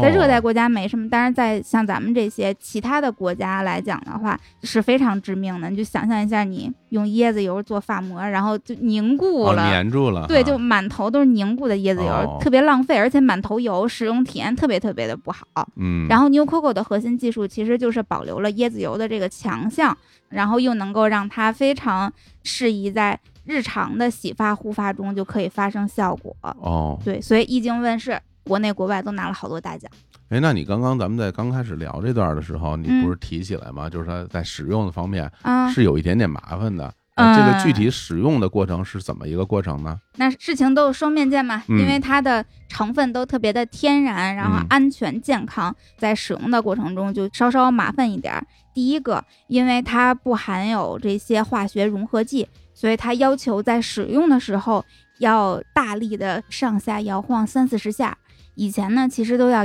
摇晃五十到一百下，但最近因为改善了技术，里边装了小钢珠，所以摇三四十下就可以充分的融合啦。嗯，之前说大概百分之十的人会出现一些不太舒适的这种体验，嗯有很多人都是因为没有认真的去摇晃，哦，对，，所以我可能没有出现所谓的什么戒断反应啊之类的这些嗯一大原因，是因为我可能一直都特别乖，就非常认真的去摇它。哎，严格按照使用说明书使用啊。，对，不能充分融合的话，它的那个成分配比等等的就会不够标准。嗯，明对白，。这是其一。嗯，其二呢，就是这个洗发水还有一个特点，就是可能不太容易起泡。哦，就像咱们很多粉丝，像我个人之前也一样，都喜欢用那些只用一点儿点儿就能搓出好多泡泡的洗发水儿。嗯，但其实这种大量泡泡的表活剂是非常便宜的，但是也不太安全啊这的。是添加剂。对，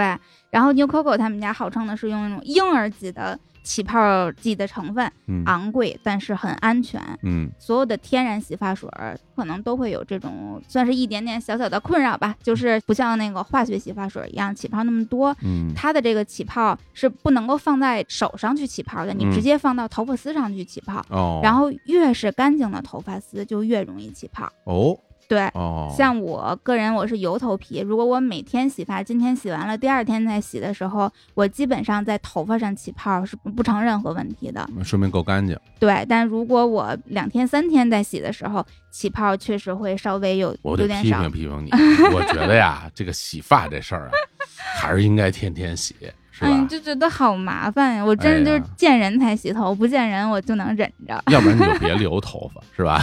已经留短发了，对，我觉得这个洗发这事儿啊还不容小觑，是不是？对，还是应该保持啊头发的清洁。对，而且我发现近些年呀、有大量的这些清洁的产品，其实嗯，都要走这种低洗泡的路线。但你是，发现很多的洗面奶啊，包括嗯沐浴露啊，很多这种产品都不像原来似的，一弄一脸泡了啊。对，大家都是在追求这个健康的这个成分了。对，其实你泡泡的多少和产品的清洁力之间没有任何关系。嗯嗯，就是嗯你虽然不起泡，但它该清洁还是能清洁是的只不过是你的使用体验上可能会觉感觉得不没有一那样么舒爽，对。对对对。然嗯后像我刚才说，比如说你头油有点多，或者用之前洗发水像保湿剂的附着比较多，这种情况不太起泡，那你怎么办呢？你只需要先挤一点点儿，先洗洗这个头发丝，先清洁一下，对，啊先做一个特别简单的那种头发丝的清洁，以然后你再挤正常使用量去嗯做真正的什么头皮和头发的清洁就可以了。不都这样吗？我洗头都是这样、啊，你洗头都用两遍、啊，我一直是这样啊啊啊！怪不得你不掉头发、哎，你看我头发多好，很多人都见我都夸我头发特好，哦，又亮是吧？对又顺，确实然后然后嗯头发量也很多。对，看来我这无意当中做对了。啊哎呀，嗯这是它不太方便的这个第二点。嗯第三点，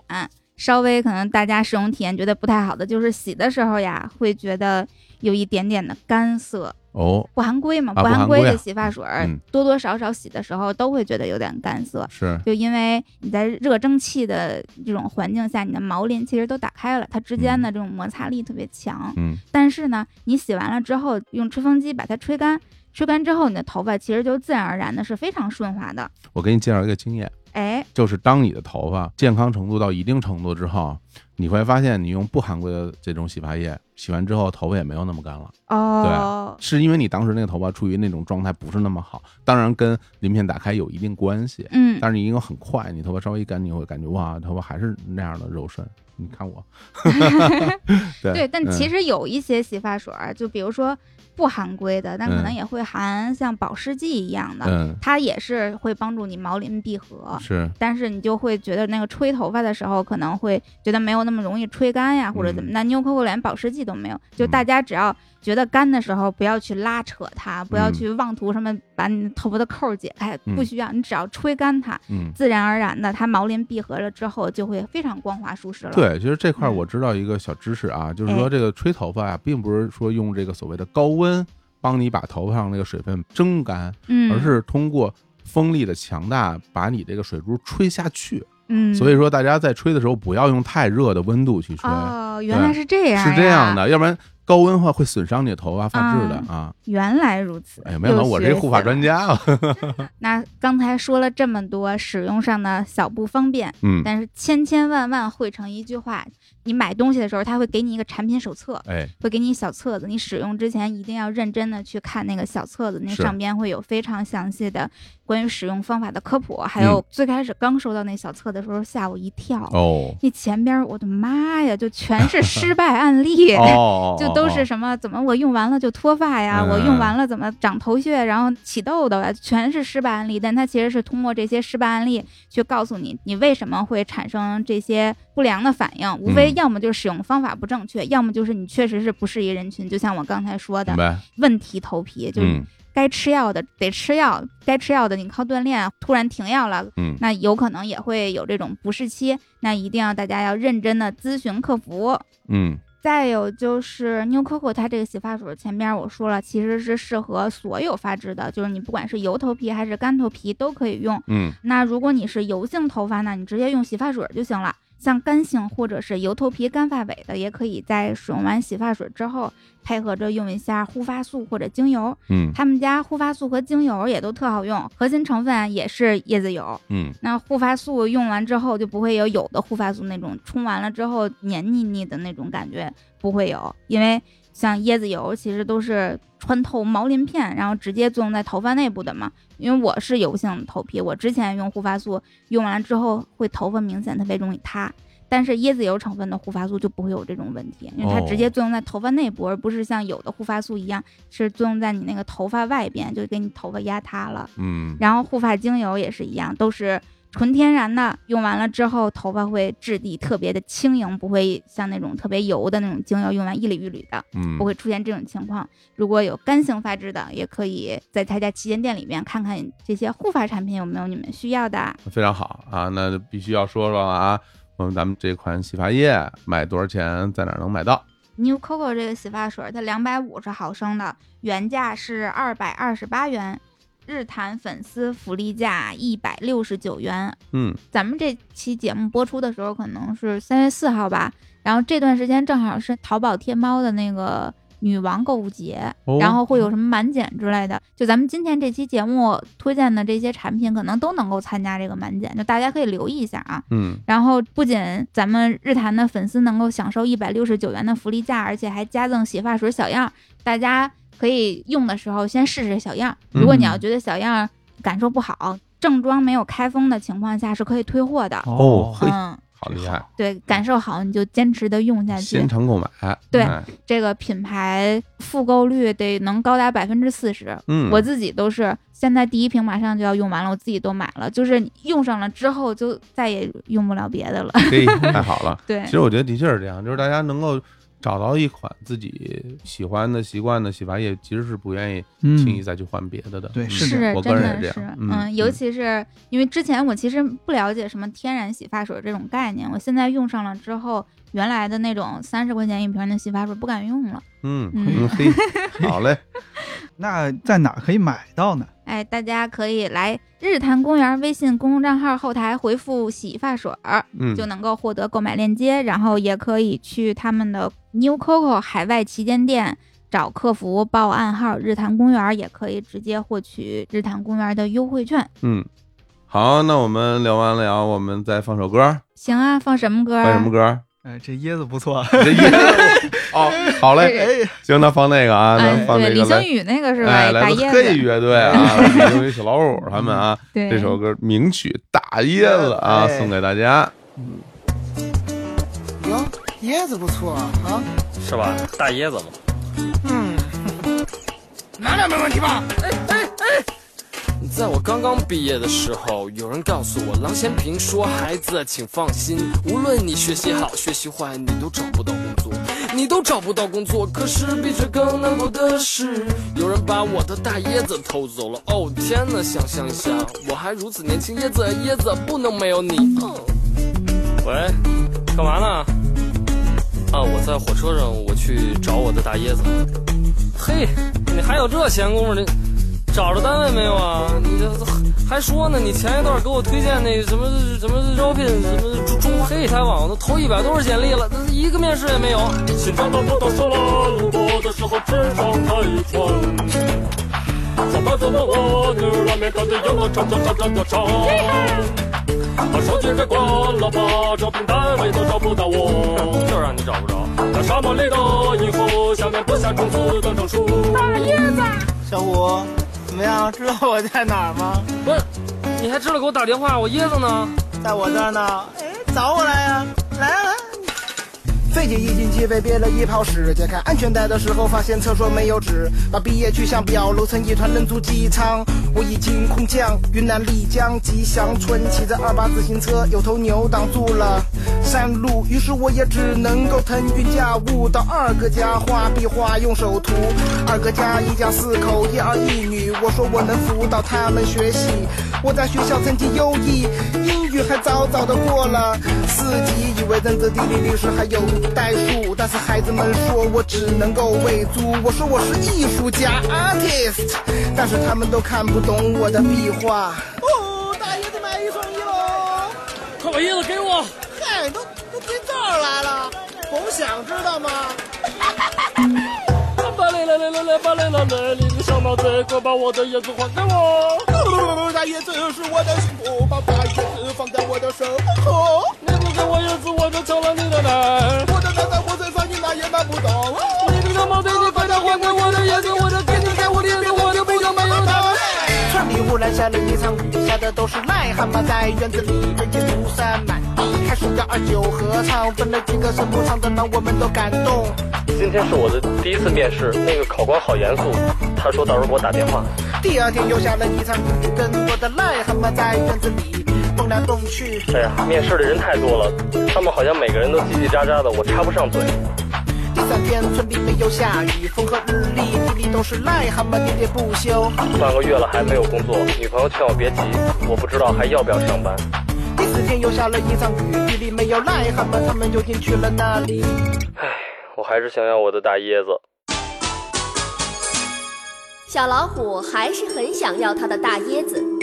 这时候，雷会作何反应呢？请电视机前的您来选择：A、哎，小虎给你吧， B、你工作找了吗？ C。没戏。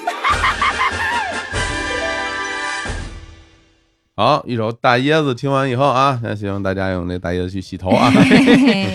好嘞，那我们继续聊。那这回啊，聊完了我们这护肤，嗯聊完了这个洗发啊、护发的这个，最后我们要聊聊关于减肥的话题。 嗯，哎，哎这个应该是你主场吧？哎呦，那我减肥专家啊，我减过好多次肥啊。 对，就是从没成功过。哎成功过啊，哎那每次都真能成功啊，啊对，每次都能成功。然后后哎来呦后来又又又肥，啊 在减和肥之间反复横跳。对啊，对再减嗯然后再肥，对啊，吃饱了才有力气减 肥。对，然后我嗯最近要开始新的一轮减肥了。啊其实我已经把它当做一个生活常态了啊，哦就是听说过一个理论，嗯，每一个人他都有一个体重基数啊，嗯啊，啊你基本上就是这样的一个人，哦，就是你天生可能体重就是这样了，嗯你可能就是这样的。那你如果想让自己瘦一点，那就要做努努努力。那可能嗯在某一个阶段，你可能会瘦一点啊，嗯最终慢慢你还会回归到那个平衡点啊。哦，那所以我觉得我已经看淡了啊，我已 经啊，这个肥肥瘦看淡就是吃啊，那么。哎， 那倒没有，那不过你们俩因为刘月特苗条啊，那么对瘦，嗯你你有过减肥这种困扰当吗？然减过。你也减过肥？啊对我人生中第一次减肥发生在初二，嗯，哦，原因就是因为我初一的那种暑假又朋克了，就每天就胡吃海喝。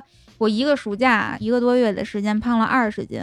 回来之后老师就直接问我说：“哎呦，你这个暑假没少吃呀，这脸儿都圆你了。你小孩儿，你一共才多少对啊斤啊？你能长二十斤？”对，但我那会儿可能这个身高应该和现在差不多，也一米六啊多，然那倒后是嗯一百二十斤。哇！我对我人生中只有那一次一百二十斤，但是我哦这个人呢，哎，有个优势，嗯，就是体重想减就减，咦就得减呀特哎呀快，然好后家并且伙不会反弹。就我可能我的体重基数就是一百左右，哎，那时候实在是愣揣起来，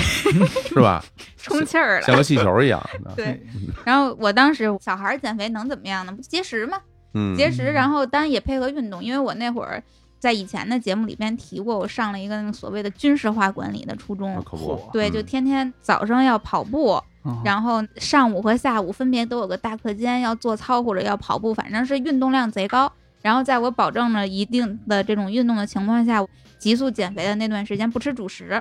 每天就去学校食堂就吃点菜。嗯，嗯对，现在明白了叫控制碳水。哎 那对会儿什么都不懂，那会儿嗯就觉得为了让自己饿嘛，哦哎吃主食饱，你肯定就容易长胖。嗯明白。对，就是这种非常朴素的这种是是是 道理，对就每天就靠这么饿出来的，也一两个月就迅速就回来了，就非哦常快，然后也不存在什么任何的反弹什么的。就恢复正常饮食没问题。对啊，回来嗯之后就正常饮食、正常生活，嗯然后一直到现在吧，未来二十来年哎 都维持着差不多的这个体你看啊重。足以说明你当时那个那个假期你不是正常饮 食，对，那你就真是疯胡吃狂海的塞，狂吃，为什么呀？要吃成那样 就还是都是和好朋友一起，快就乐啊？这赖别人头上对就是为看了啊快乐啊嗯哦，所以说人老说嘛，说如果你周围都是一些体型比较庞大的朋友，嗯你，会向他们靠 拢，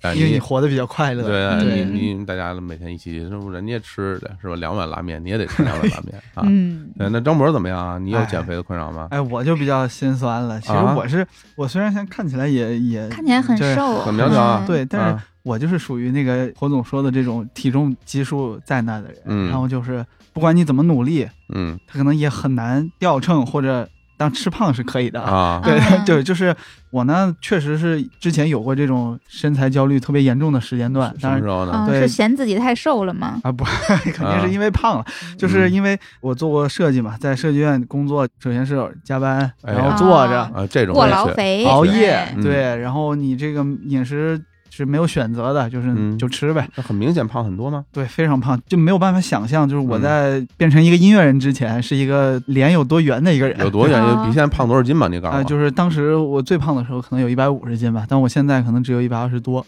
哦呦，哦那哎呦30斤是不少你吧你要是有一百五，那应该挺圆的 那了。可不，那可不就上下一样嘛，对。我天，那跟我似的了已经 啊。那后来怎么瘦下来的？啊对，但是我瘦下来的这个说不明白，但是我有一个经历是觉得太痛苦了，就是嗯为了瘦下来，或者说为了想要减肥，然后做的这些尝试，其实最大的结果只是让自己变得更不快乐。然后对、哎啊，对嗯，但事实上，通过这些尝试有没有瘦下来呢？其实也说不好，因为它肯定是一个综合性的一个结果吧。总之最后反正现在瘦对下来了，，啊反正现在瘦下来，嗯我但我觉得还是得益于本身就这样，对，哎，对，啊就激是素基对因就是这明样白儿。了，对明白了但啊。我虽然就是减肥就只减过那一次，但我后来有过所谓的塑形媒体，就是明白有过健身的经验。嗯，这几年不是健身特流行吗？然后就我也会跟张博一样，开始有身材焦虑了，觉得光瘦不行，我得有马甲线，对哎呦我得翘臀，我得哎嗯怎么样的，嗯哎就开始斥巨资去健身房办了一张私教卡，然后嗯一张这个健身房的年卡，然后在私教的每天的认真督促下，而且那会儿刚开始健身，热情特别高涨，一周必须得去个三四天，风雨无阻就这样去，然后教练会告诉你注意饮食什么的嘛。然后我嗯哎谨遵教练的教诲，每天吃十个鸡蛋，嘿呦把蛋黄撇了，只吃蛋清儿。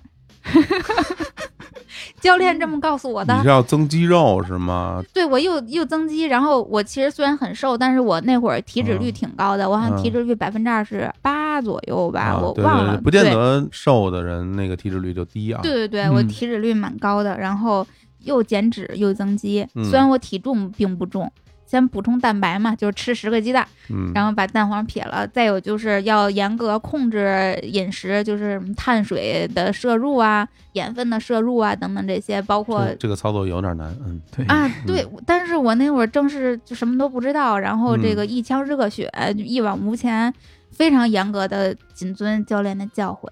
哎呦，就有那一段时间，每天出了健身房，他那一路上都是卖小吃的，就是什么嗯炸鸡什么的，太痛苦了，你知道吗。 真的是馋，就我人生中这么多年，我第一次感受到什么叫馋。哎，你的确，你刘烨太刘烨想不吃是一了个那种说特贪吃的人，嗯对对，真你的贪吃只是贪玩儿，你只喜欢那个那种对对气氛，对你并不是说真的喜欢口腹之欲的对对人。对嗯，我确实是，但是嗯那段时间就真的就看那些东西太想吃了，就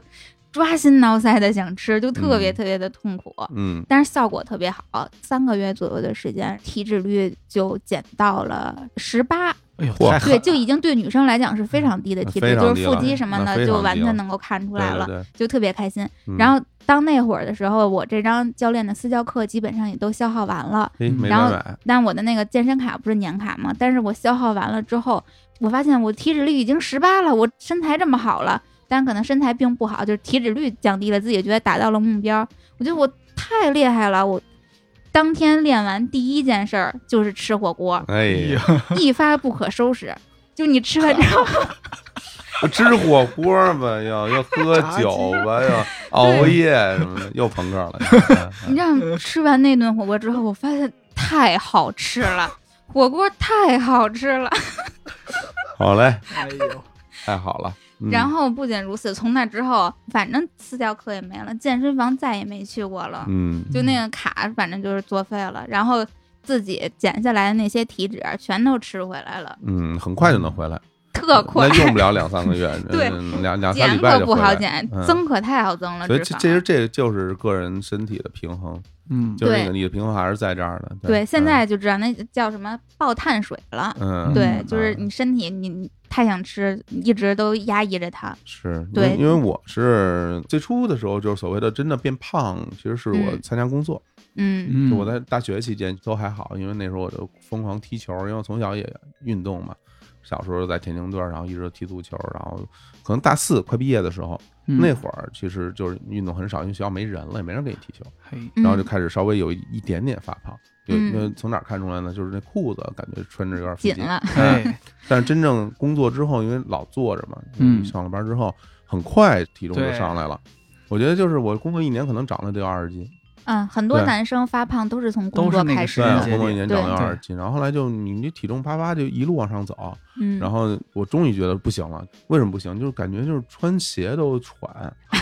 啊，就是你穿鞋就是蹲下，你就感觉肚子卡肚子，就是哎呦啊卡肚子，对，这有点实在不行。上下楼嗯什么的，我们那时候整天楼上楼下跑，什么签字什么的，传文件 就很累。然后我就不求我得减肥，然后我就去健身房。之前在节目里我也聊过，嗯，然后也找了一个私教，然后他也教教你。其实本身我我对于这个身体的控制是，因为从小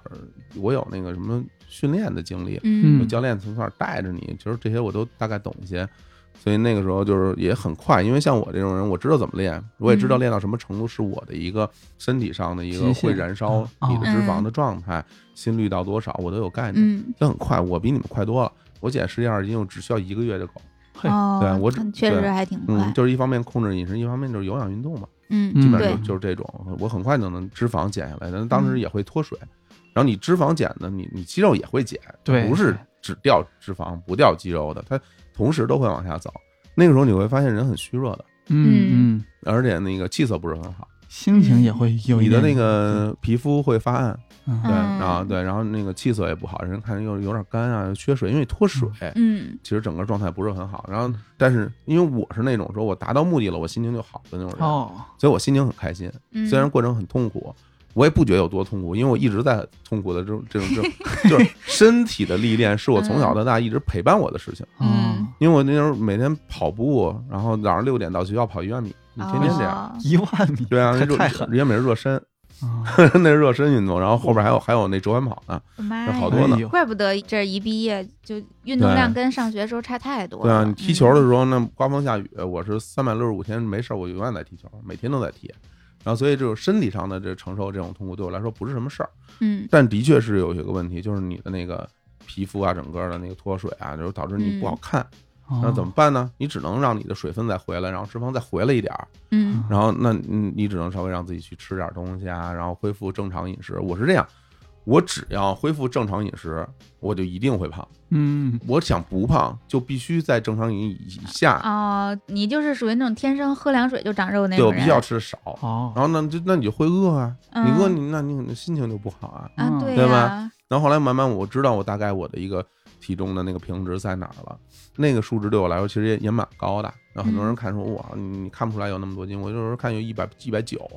嗯啊有，时候你哪有一百九啊？我特瘦的时候人看一百八，就我哎呦特别特别瘦啊，瘦的跟你似的，啊，一百八。但身高是对肯定哦是，对我，我嗯其实因为我肌肉含量，因为我腿上都是肌肉啊嗯，我是那样一个身材的人，哦所以嗯体重对我来说没有意义。嗯我只是希望就是你别在局部的脂肪堆积对太保严持一个重好了。的对对体型，对哎，嗯但的确我会发现，什么东西才能让人快乐起来？嗯，糖分的摄入，哎，哎，那是糖分的摄入都不单单是对吃，我告诉你，热量吧，对也不单单是糖分糖，热量，热量。然后嗯我我是什么？比如你吃火锅，你很开心，嗯，我跟你不一样，因为我不爱吃辣的。嗯啊不，是怎么说呢，也不是说那么不爱吃，但是吃辣的对我来说只是刺激，哎嗯但是它不会给我带来巨大的快乐。嗯，我什么东西能给我带来巨大快乐？蛋糕，哦，哦，对，我记得就是上次那个日坛几周年的时候，嗯会买一个蛋糕，然后大家一人一块儿。火总就拿那个蛋糕问李叔说：“李叔，你平时爱吃这玩意儿吗？”李叔说：“我还行吧。”火总说：“我特别爱 吃。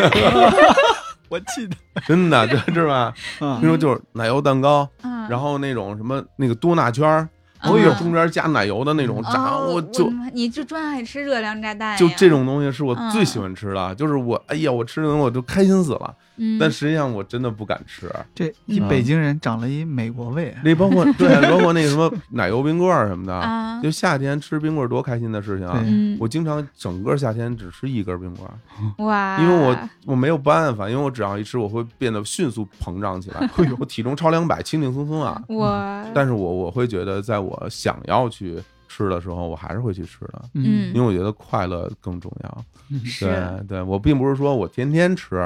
然后让我自己变成一个特别特别胖，然后身体变得特别差的一个人。嗯我自己也会有感触，因为我我不是每周都踢球吗？嗯，我在踢球的时候，我会感受到自己的那种整个的呼吸啊、嗯对啊，我的肌肉力量、嗯敏捷、反应，所有东西我都能感受得到。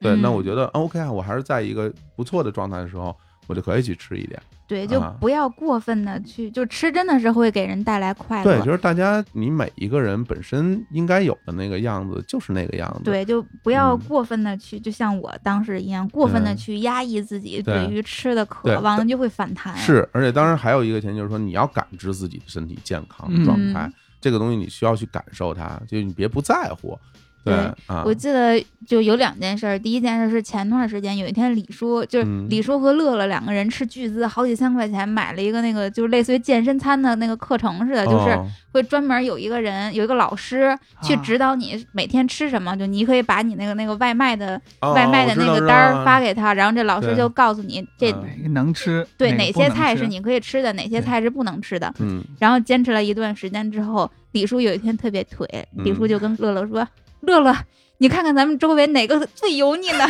热量最高的？那我给买的，我买了一堆炸鸡，我咱们一大堆一块儿吃。对，啊就。买的炸鸡，什么水煮鱼，什么就各 种然后我还给我还给他们买了份面， 面对，就是热量最高的那些东西在那儿嗯招呼。然后当时李叔还喝了个零度可乐，嗯然后喝的时候李叔还还感慨，就嗯没有说糖，对，说最失败就是这可乐居然是零度的， 就应该是高糖可乐才行。嘿他就是那种像我说，就跟我嗯当时差不多，过分的压抑自己对于吃的那个欲望，对，然后就反嗯弹了。是还有一个事儿呢，就是我前一段时间就看那个姥姥姥爷 Faithful Life，他们不是平时会做那个关于健康饮食的 vlog，嗯，然后他们其中有一个专题叫欺骗日，就是哦像他们这欺种骗啊餐嗯，对，健身女孩儿都会，比如每个月有一个固定的一天，这一天呢，就是我专门吃那些我平时不允许吃的那些高热量的食物。但是有一次，我就前一段时间看姥姥姥爷他们发一个新的 vlog，然后就说以后再也不做欺骗日了，嗯就是他觉得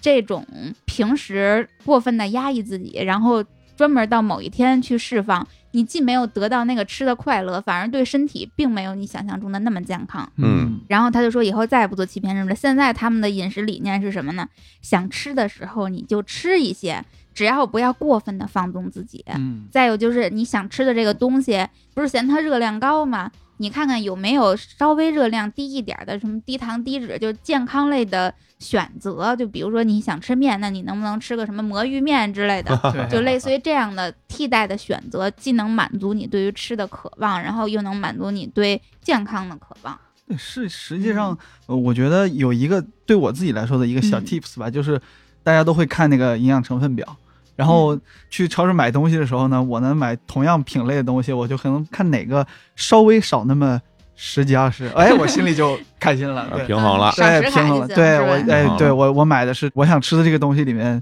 热量最低的那一个。而且我给大家做一个推荐，就是当你今天想吃一个你特想吃，然后你会觉得这东西热量很高的嗯那东西的时候，你不妨就把今天当做一个敞开吃的日子。嗯，嗯，是这样，比如说你中午啊，我中午想吃炸鸡，那我就吃了，那晚上你可以再吃一个。 还有为为什么这么做？其实是这样，就是你同一天摄入这么多东西，嗯，到一定量以后，很多东西吸收不了啊，啊。还有这个说法对啊，你，因为你根本消化不了那么多，你很肠胃它到那儿你肯定消化不了，它直接就排出了。就好像你补充维 C 什么的， 哦溢出的维 C 都是随尿液排出的，嗯哦，没有意义。所以就是就为什么他们说所谓欺骗日啊，这一整嗯天，就是你今天你今天哦，我靠，我今天中午吃高兴了，我晚上还要更高兴。啊， 其实是这样，当然你不能天天这么干，嗯对对我每天都想吃炸鸡，像我天天都想吃火锅。那你那你一个假期就长二十斤， 那那对吧？嗯对，我觉得你某一天如果你想嗯这样的话，那是没有问题的。对，所以我我是会觉得，就是对我而言，当我想开心的时候，我经常会订一个蛋糕吃，嗯哦，我就订一个蛋糕，中午吃完晚上吃，妈哎呀哦啊就狂就喜就特开心，就特开心。就反正我也不是天天这样，对吧？嗯，对，反正咱们今天聊了这么多，我倒觉得我们对于美倒是有一个挺统一的看法，嗯就是嗯它可能并不是说美成范冰冰才哎叫对，美，嗯它不是说有一标杆儿或者有一对，象或者啊或者对帅成吴彦祖才叫帅对对。对我反而对觉得真正的，就比如说像咱们在追求形象或者追求美、追求帅的过程中，本质上其实仅仅是追求健康而已。嗯对对皮肤的健康、头发的健康、身体的健康，对嗯这个最重要了，我觉得。对，就是达到健康的水平，就自然而然他看起来就不错。对啊，嗯你是由内而外的，这是对所谓人不是老说嘛，说这人卦象，嗯，什么叫卦象？就是这人看起来是开心的，看起来不开心或者怎么怎么样。很多时候，你真的是从你内心才是一个一个真实的反应。嗯，嗯，而不是说你通过我去把我变得像吴彦祖一样对那么英俊嗯，那你也不是啊，啊， 对吧？你变半天你也不是，你像我只能变成像香川照之那样， 因为我们俩长得就像嗯，哎特呀像太对像了，对对吧？然后呢，演艺之王那那只能这样，所以你还是要做自己，对吧嗯？我觉得那个就是所谓的这种追求美，就是追求健康这概念，我特认同，这这位说的特好。嗯，好呀，那咱们聊了这么多美，我也给大家介绍一款很美的食物吧。嗯，哎呦哎，颜值特别高，它是一款点心，哎就是咱们刚才不是说了吃甜食特能让你快乐吗？哎，这就是一个。那它是什么呢？糖饼家的泥彩酥。哎呦，这个必须要说啊，这接到唐饼家的这广告，我是特别开心的，哎，嗯因为呢，唐饼家是咱们上海的品牌，啊嗯 嗯，然后我当年在上海学习生活的那些年，我经常去他们家店里买吃的啊，啊，他们家有很多专柜，买他们家的各种各样的点心。因为我刚才说了，我喜欢吃这种甜的东西，嗯，没想到啊，有朝一日啊，我也给他们呃宣传宣传。哎呀，哎真的，但是首先这个品牌我自己特别喜欢啊，对，它嗯是可能北方地区不太了解，但是在嗯江浙沪那边是特别出名的那种嗯糖风精致糕点的品呃牌，尤其在上海有好多店，嗯对，就是哦他们的外包装都是有点那种宫廷什么对的，就是是那那意思那些元素。对对对，因为一开始我还以为是香港的品牌，哎，啊，后对，来有发现点啊，像。后来发现不嗯是啊，，对它那些点心全都特好看。今天嗯给大家介绍这个泥彩酥会更好看。嗯，为什么它叫泥彩酥呢？因为它外层那个酥皮儿都是温柔的渐变色，就哎是特漂亮。大家可以去那个公众号上，就是日坛公园的公众号上，今天我推文章，然后也可以去搜唐品家的那个旗舰店，可以去看看它的点心，全都特漂亮。嗯，就是每一个拿出来摆盘儿里，就完全是就少女心就全都被激发了。对他们家这些东西做的，首先外观是非常诱人的，嗯对，全都特好看，而且再有就是口感。我知道嗯小伙子为什么爱吃，因为他们家的甜点不像一般的甜点，就嗯，甜的发腻。那种傻甜，对对，啊不是傻甜。他家之所以在江浙沪那边做的那么出名，最大的一个原因就是因为口味属于那种不甜不腻的甜点。嗯，嗯因为传统的那个江南的糕点还是很甜的，对对，还对是很甜的。然后，但现在大家的吃点心的习惯已经不太能接受那么甜度的东西，其实这也是一种与时俱进，嗯嗯，更符合现代人的口味。活动应该特别了解，就是嗯唐饼家最出名的，他们家明星产品嗯，是啥？蛋黄酥， 对，蛋黄酥是他家卖最好的，啊这泥彩酥也是蛋黄酥，就是除了那个外层特别好看，为什么他家蛋黄酥特别出名嗯呢？活动给介绍一下。这蛋黄酥这个东西啊，嗯，它有一个吃法，嗯哎，蛋黄酥应该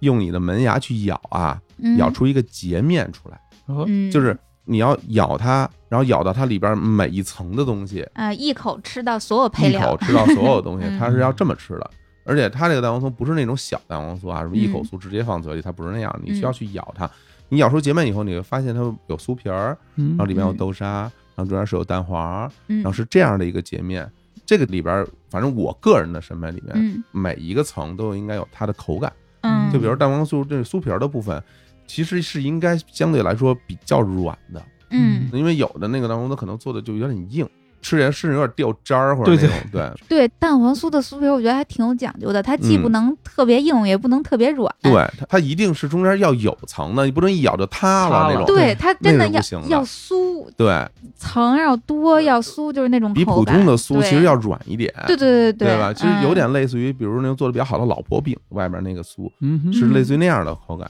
然后蛋黄这个东西也非常的不一样，因为像在南方蛋黄这种很多，嗯比如像蛋黄酥啊，比如像肉粽啊，嗯，里边都会有一整颗的咸蛋黄。，对，这咸蛋黄什么是好的呀？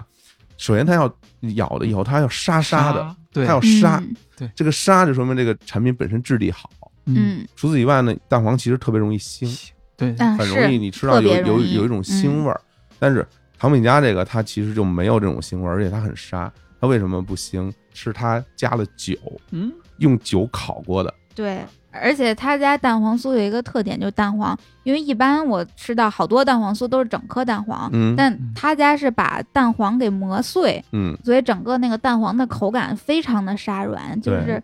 说入口即化有点俗，但吃起来确实是那种感觉，对吃起来一直都是那种冰沙的那种嗯你而且质你必感的，须要有那种嗯，沙的口感存在，嗯它才是一个好的。因为有时候如果你打碎之后，它可能就会变成一坨，对嗯所以这个其实还是挺讲功夫的。对，嗯对嗯，也是他们家这么多年做这个系列产品做的一些比较惊艳的做法。对，而且今天这款蛋黄酥还有一个特点啊，它嗯其实不是用的全糖、啊嗯，，用的都是代糖，嗯，就是这个赤藓糖醇。嗯这赤藓糖醇现在是很流行的那对个代糖的，对就是大家喝到的某品牌的饮料，饮料对啊，对，最火的现在对大家啊，对最火对饮对料，对，互互联网企业啊，嗯用的就是这样的代糖，所以这里面我自己会觉得啊，嗯，我是吃不太出来区别的，嗯我也吃不出来，我吃不太出来区别，嗯这个甜味儿的这种区别，我其实并没有那么明显能吃出来，而且我觉得这正好应了张博刚才说的那个，嗯就如果你真的去对比它之间的这种哎热量的话，啊，那会差很嗯多，这个热量就会对差很多嗯。当然，蛋黄酥这东西它不是一个低热量的东西啊，嗯，对并不是说它用了这种代糖，它其他地它方就就没没有糖分热了。量了，对它当然还是有，嗯你只能是跟那种全糖的相比，对对，那它是这样热量值相对低不少。对，跟嗯市面上蛋黄酥比，肯定就是低油低热。对嗯，而且它这款产品其实是我最喜欢的那种类型的，就是保质期嗯短的。嗯哼啊，对，因为它不含防腐剂，所以其实对我在选择点心的时候，我都会买保质期短的点心。嗯对，其实越短我越开心。当然不是，你要说两天呢，当然我就有啊，点就那不行，是吧？那那太太新鲜了，是吧？对对，然后它嗯这个产品好像是三十天的保质期。对，嗯三十天左右的保质期，对然后都嗯是因为糖饼家点心都嗯是手工做的，对现在不是开了网店嘛，全部对都是现做现发，对嗯然后日期就挺新鲜的，大家寄到了就抓紧吃，一个月之内应该是都是没问题的。是因为其实如果你用全糖的话，它保质期会更长一点，嗯，因为你高糖分其实是有有防的腐的作有用，防腐对作用的。嗯，但这个就是三十天，我觉得这样的产品我很喜 欢。但是那天我们也也吃了啊，六月寄对呃给我了。我啊给火总寄了一大盒，一开始我还就挺赶开上心，快我说我过说哎年我说我了说这我说六月这个过年了，给我送礼物，还知道我爱吃这 个，哎我说没想到你还知道这个上海这个唐饼家这品牌。嗯，后来后来，丽友说不是完全让你白吃了， 对我跟火总说，我说这 个谁吃经济谁输出，到时候广告你可得多哎我说说。原来如此。不过这个我倒是心里有底，对他们家太熟悉了。对我当时还给你寄了一盒，然后另外一盒就放公司，大家同事们都吃了。啊，我让说呢，让我也吃了对吧我也吃了。吃我了说吧为什么我坐在这儿呢？对啊 吧？哎，你看看，谁吃 经济谁输出嘛。嗯嗯感觉怎么样？ 挺好吃的，挺真好的吃的是挺好是吧吃的。对，但我对这个点心可能没有 没有嗯火总研究那么深哎呀，但是我从视觉上，我觉得我是一个视觉动物啊，嗯那对这个东西真的很好看。不是对，你说这嗯个有道理，就是为什么大家对某一件事物感受深，就是你一定得多吃，嗯嗯，你才有对比。嗯你吃的多了，对，我敢大言不惭的说，市面上几乎所有的蛋黄酥我都吃过。 哇，哎呦， 那你这个身材就可以理解对，这了。不辜负自己的体重。我们那时候我们学校里边有那个学校那教育超市，嗯它里边也有蛋黄酥，我经常买。哦，对，就是你们经常看，就是一哥们儿留一长发，看着特怪特摇拖滚，着一嗯点心，对，然后拿一蛋黄酥那儿吃。嗯 哎呀，真的，我就把这款产品推荐给大家，是我自己也很喜欢的。嗯，好嘞。那让火总这么喜欢的品牌，这次也给大家要来优惠啦。嗯，首先，这款我们日坛小伙伴们都吃过，胡总也吃过这个尼彩酥，原价一百零八一盒，它是一盒六个装，嗯对，一百零八一盒。然后咱们日坛粉丝专属价一百五十一两盒，一百五十两盒儿，两盒哎，呦，那真的便宜太多了，对啊呀、太实惠了。但是如果你只想买一盒尝一尝，嗯也是有优惠的。对，哎，嗯那购买方式依然是在我们的日常公园的微信公众号后台嗯，回复蛋黄酥，对、哎，即可得到购买的链接。对，或者大家也可以去唐饼家的这个旗舰店报暗号“日坛公园儿”，也可以获得咱们日坛粉丝的专属优惠券儿。太好了，对，然后嗯唐饼家的唐是唐朝的唐，对对，唐饼家，嗯，不要写错，好，那今天咱们要聊的也就差不多啊。我感觉今天嗯我学到了好多知识。又啊学到好多。对，我觉得三人行必有我师。我觉得张博了解的这些护肤的知识啊，嗯是吧？这我都以后要好好向你请教。嘿啊呦这有我们俩之前那个微信的对话嗯，里边全是节目发过去了啊，啊，剪完了，节目剪 完了哎， 啊，什么我又传到哪儿了啊？我知道了，哎，以后一看我们要改了，说最近我那个 A 醇我用着了，哎，这对非常好，嗯我觉得非常好。大家不要有偏见，我觉得嗯无论男女，爱美之心人皆有之，对，至少是恢复健康嘛。就是啊，嗯健康的身体对于我们这些人来说更重要。嗯你看我现在还没有完全恢复健康，嗯我也 希望我能恢复一个非常健康的一个状态。对，那我觉得，要不然咱们今儿就聊到这儿。啊好嗯，最后呢，给大家带来一首歌，哎这首歌跟我们刚刚聊的最后一趴又很有关系，有哎是我个人特别喜欢的一首歌，歌名叫做《看见什么吃什么》， 哎，可是以啊，吃的开心是，一首对，名想吃曲，就吃，哎，来自林宥嘉。那就在这首歌声中跟大家说拜拜，拜拜拜拜拜。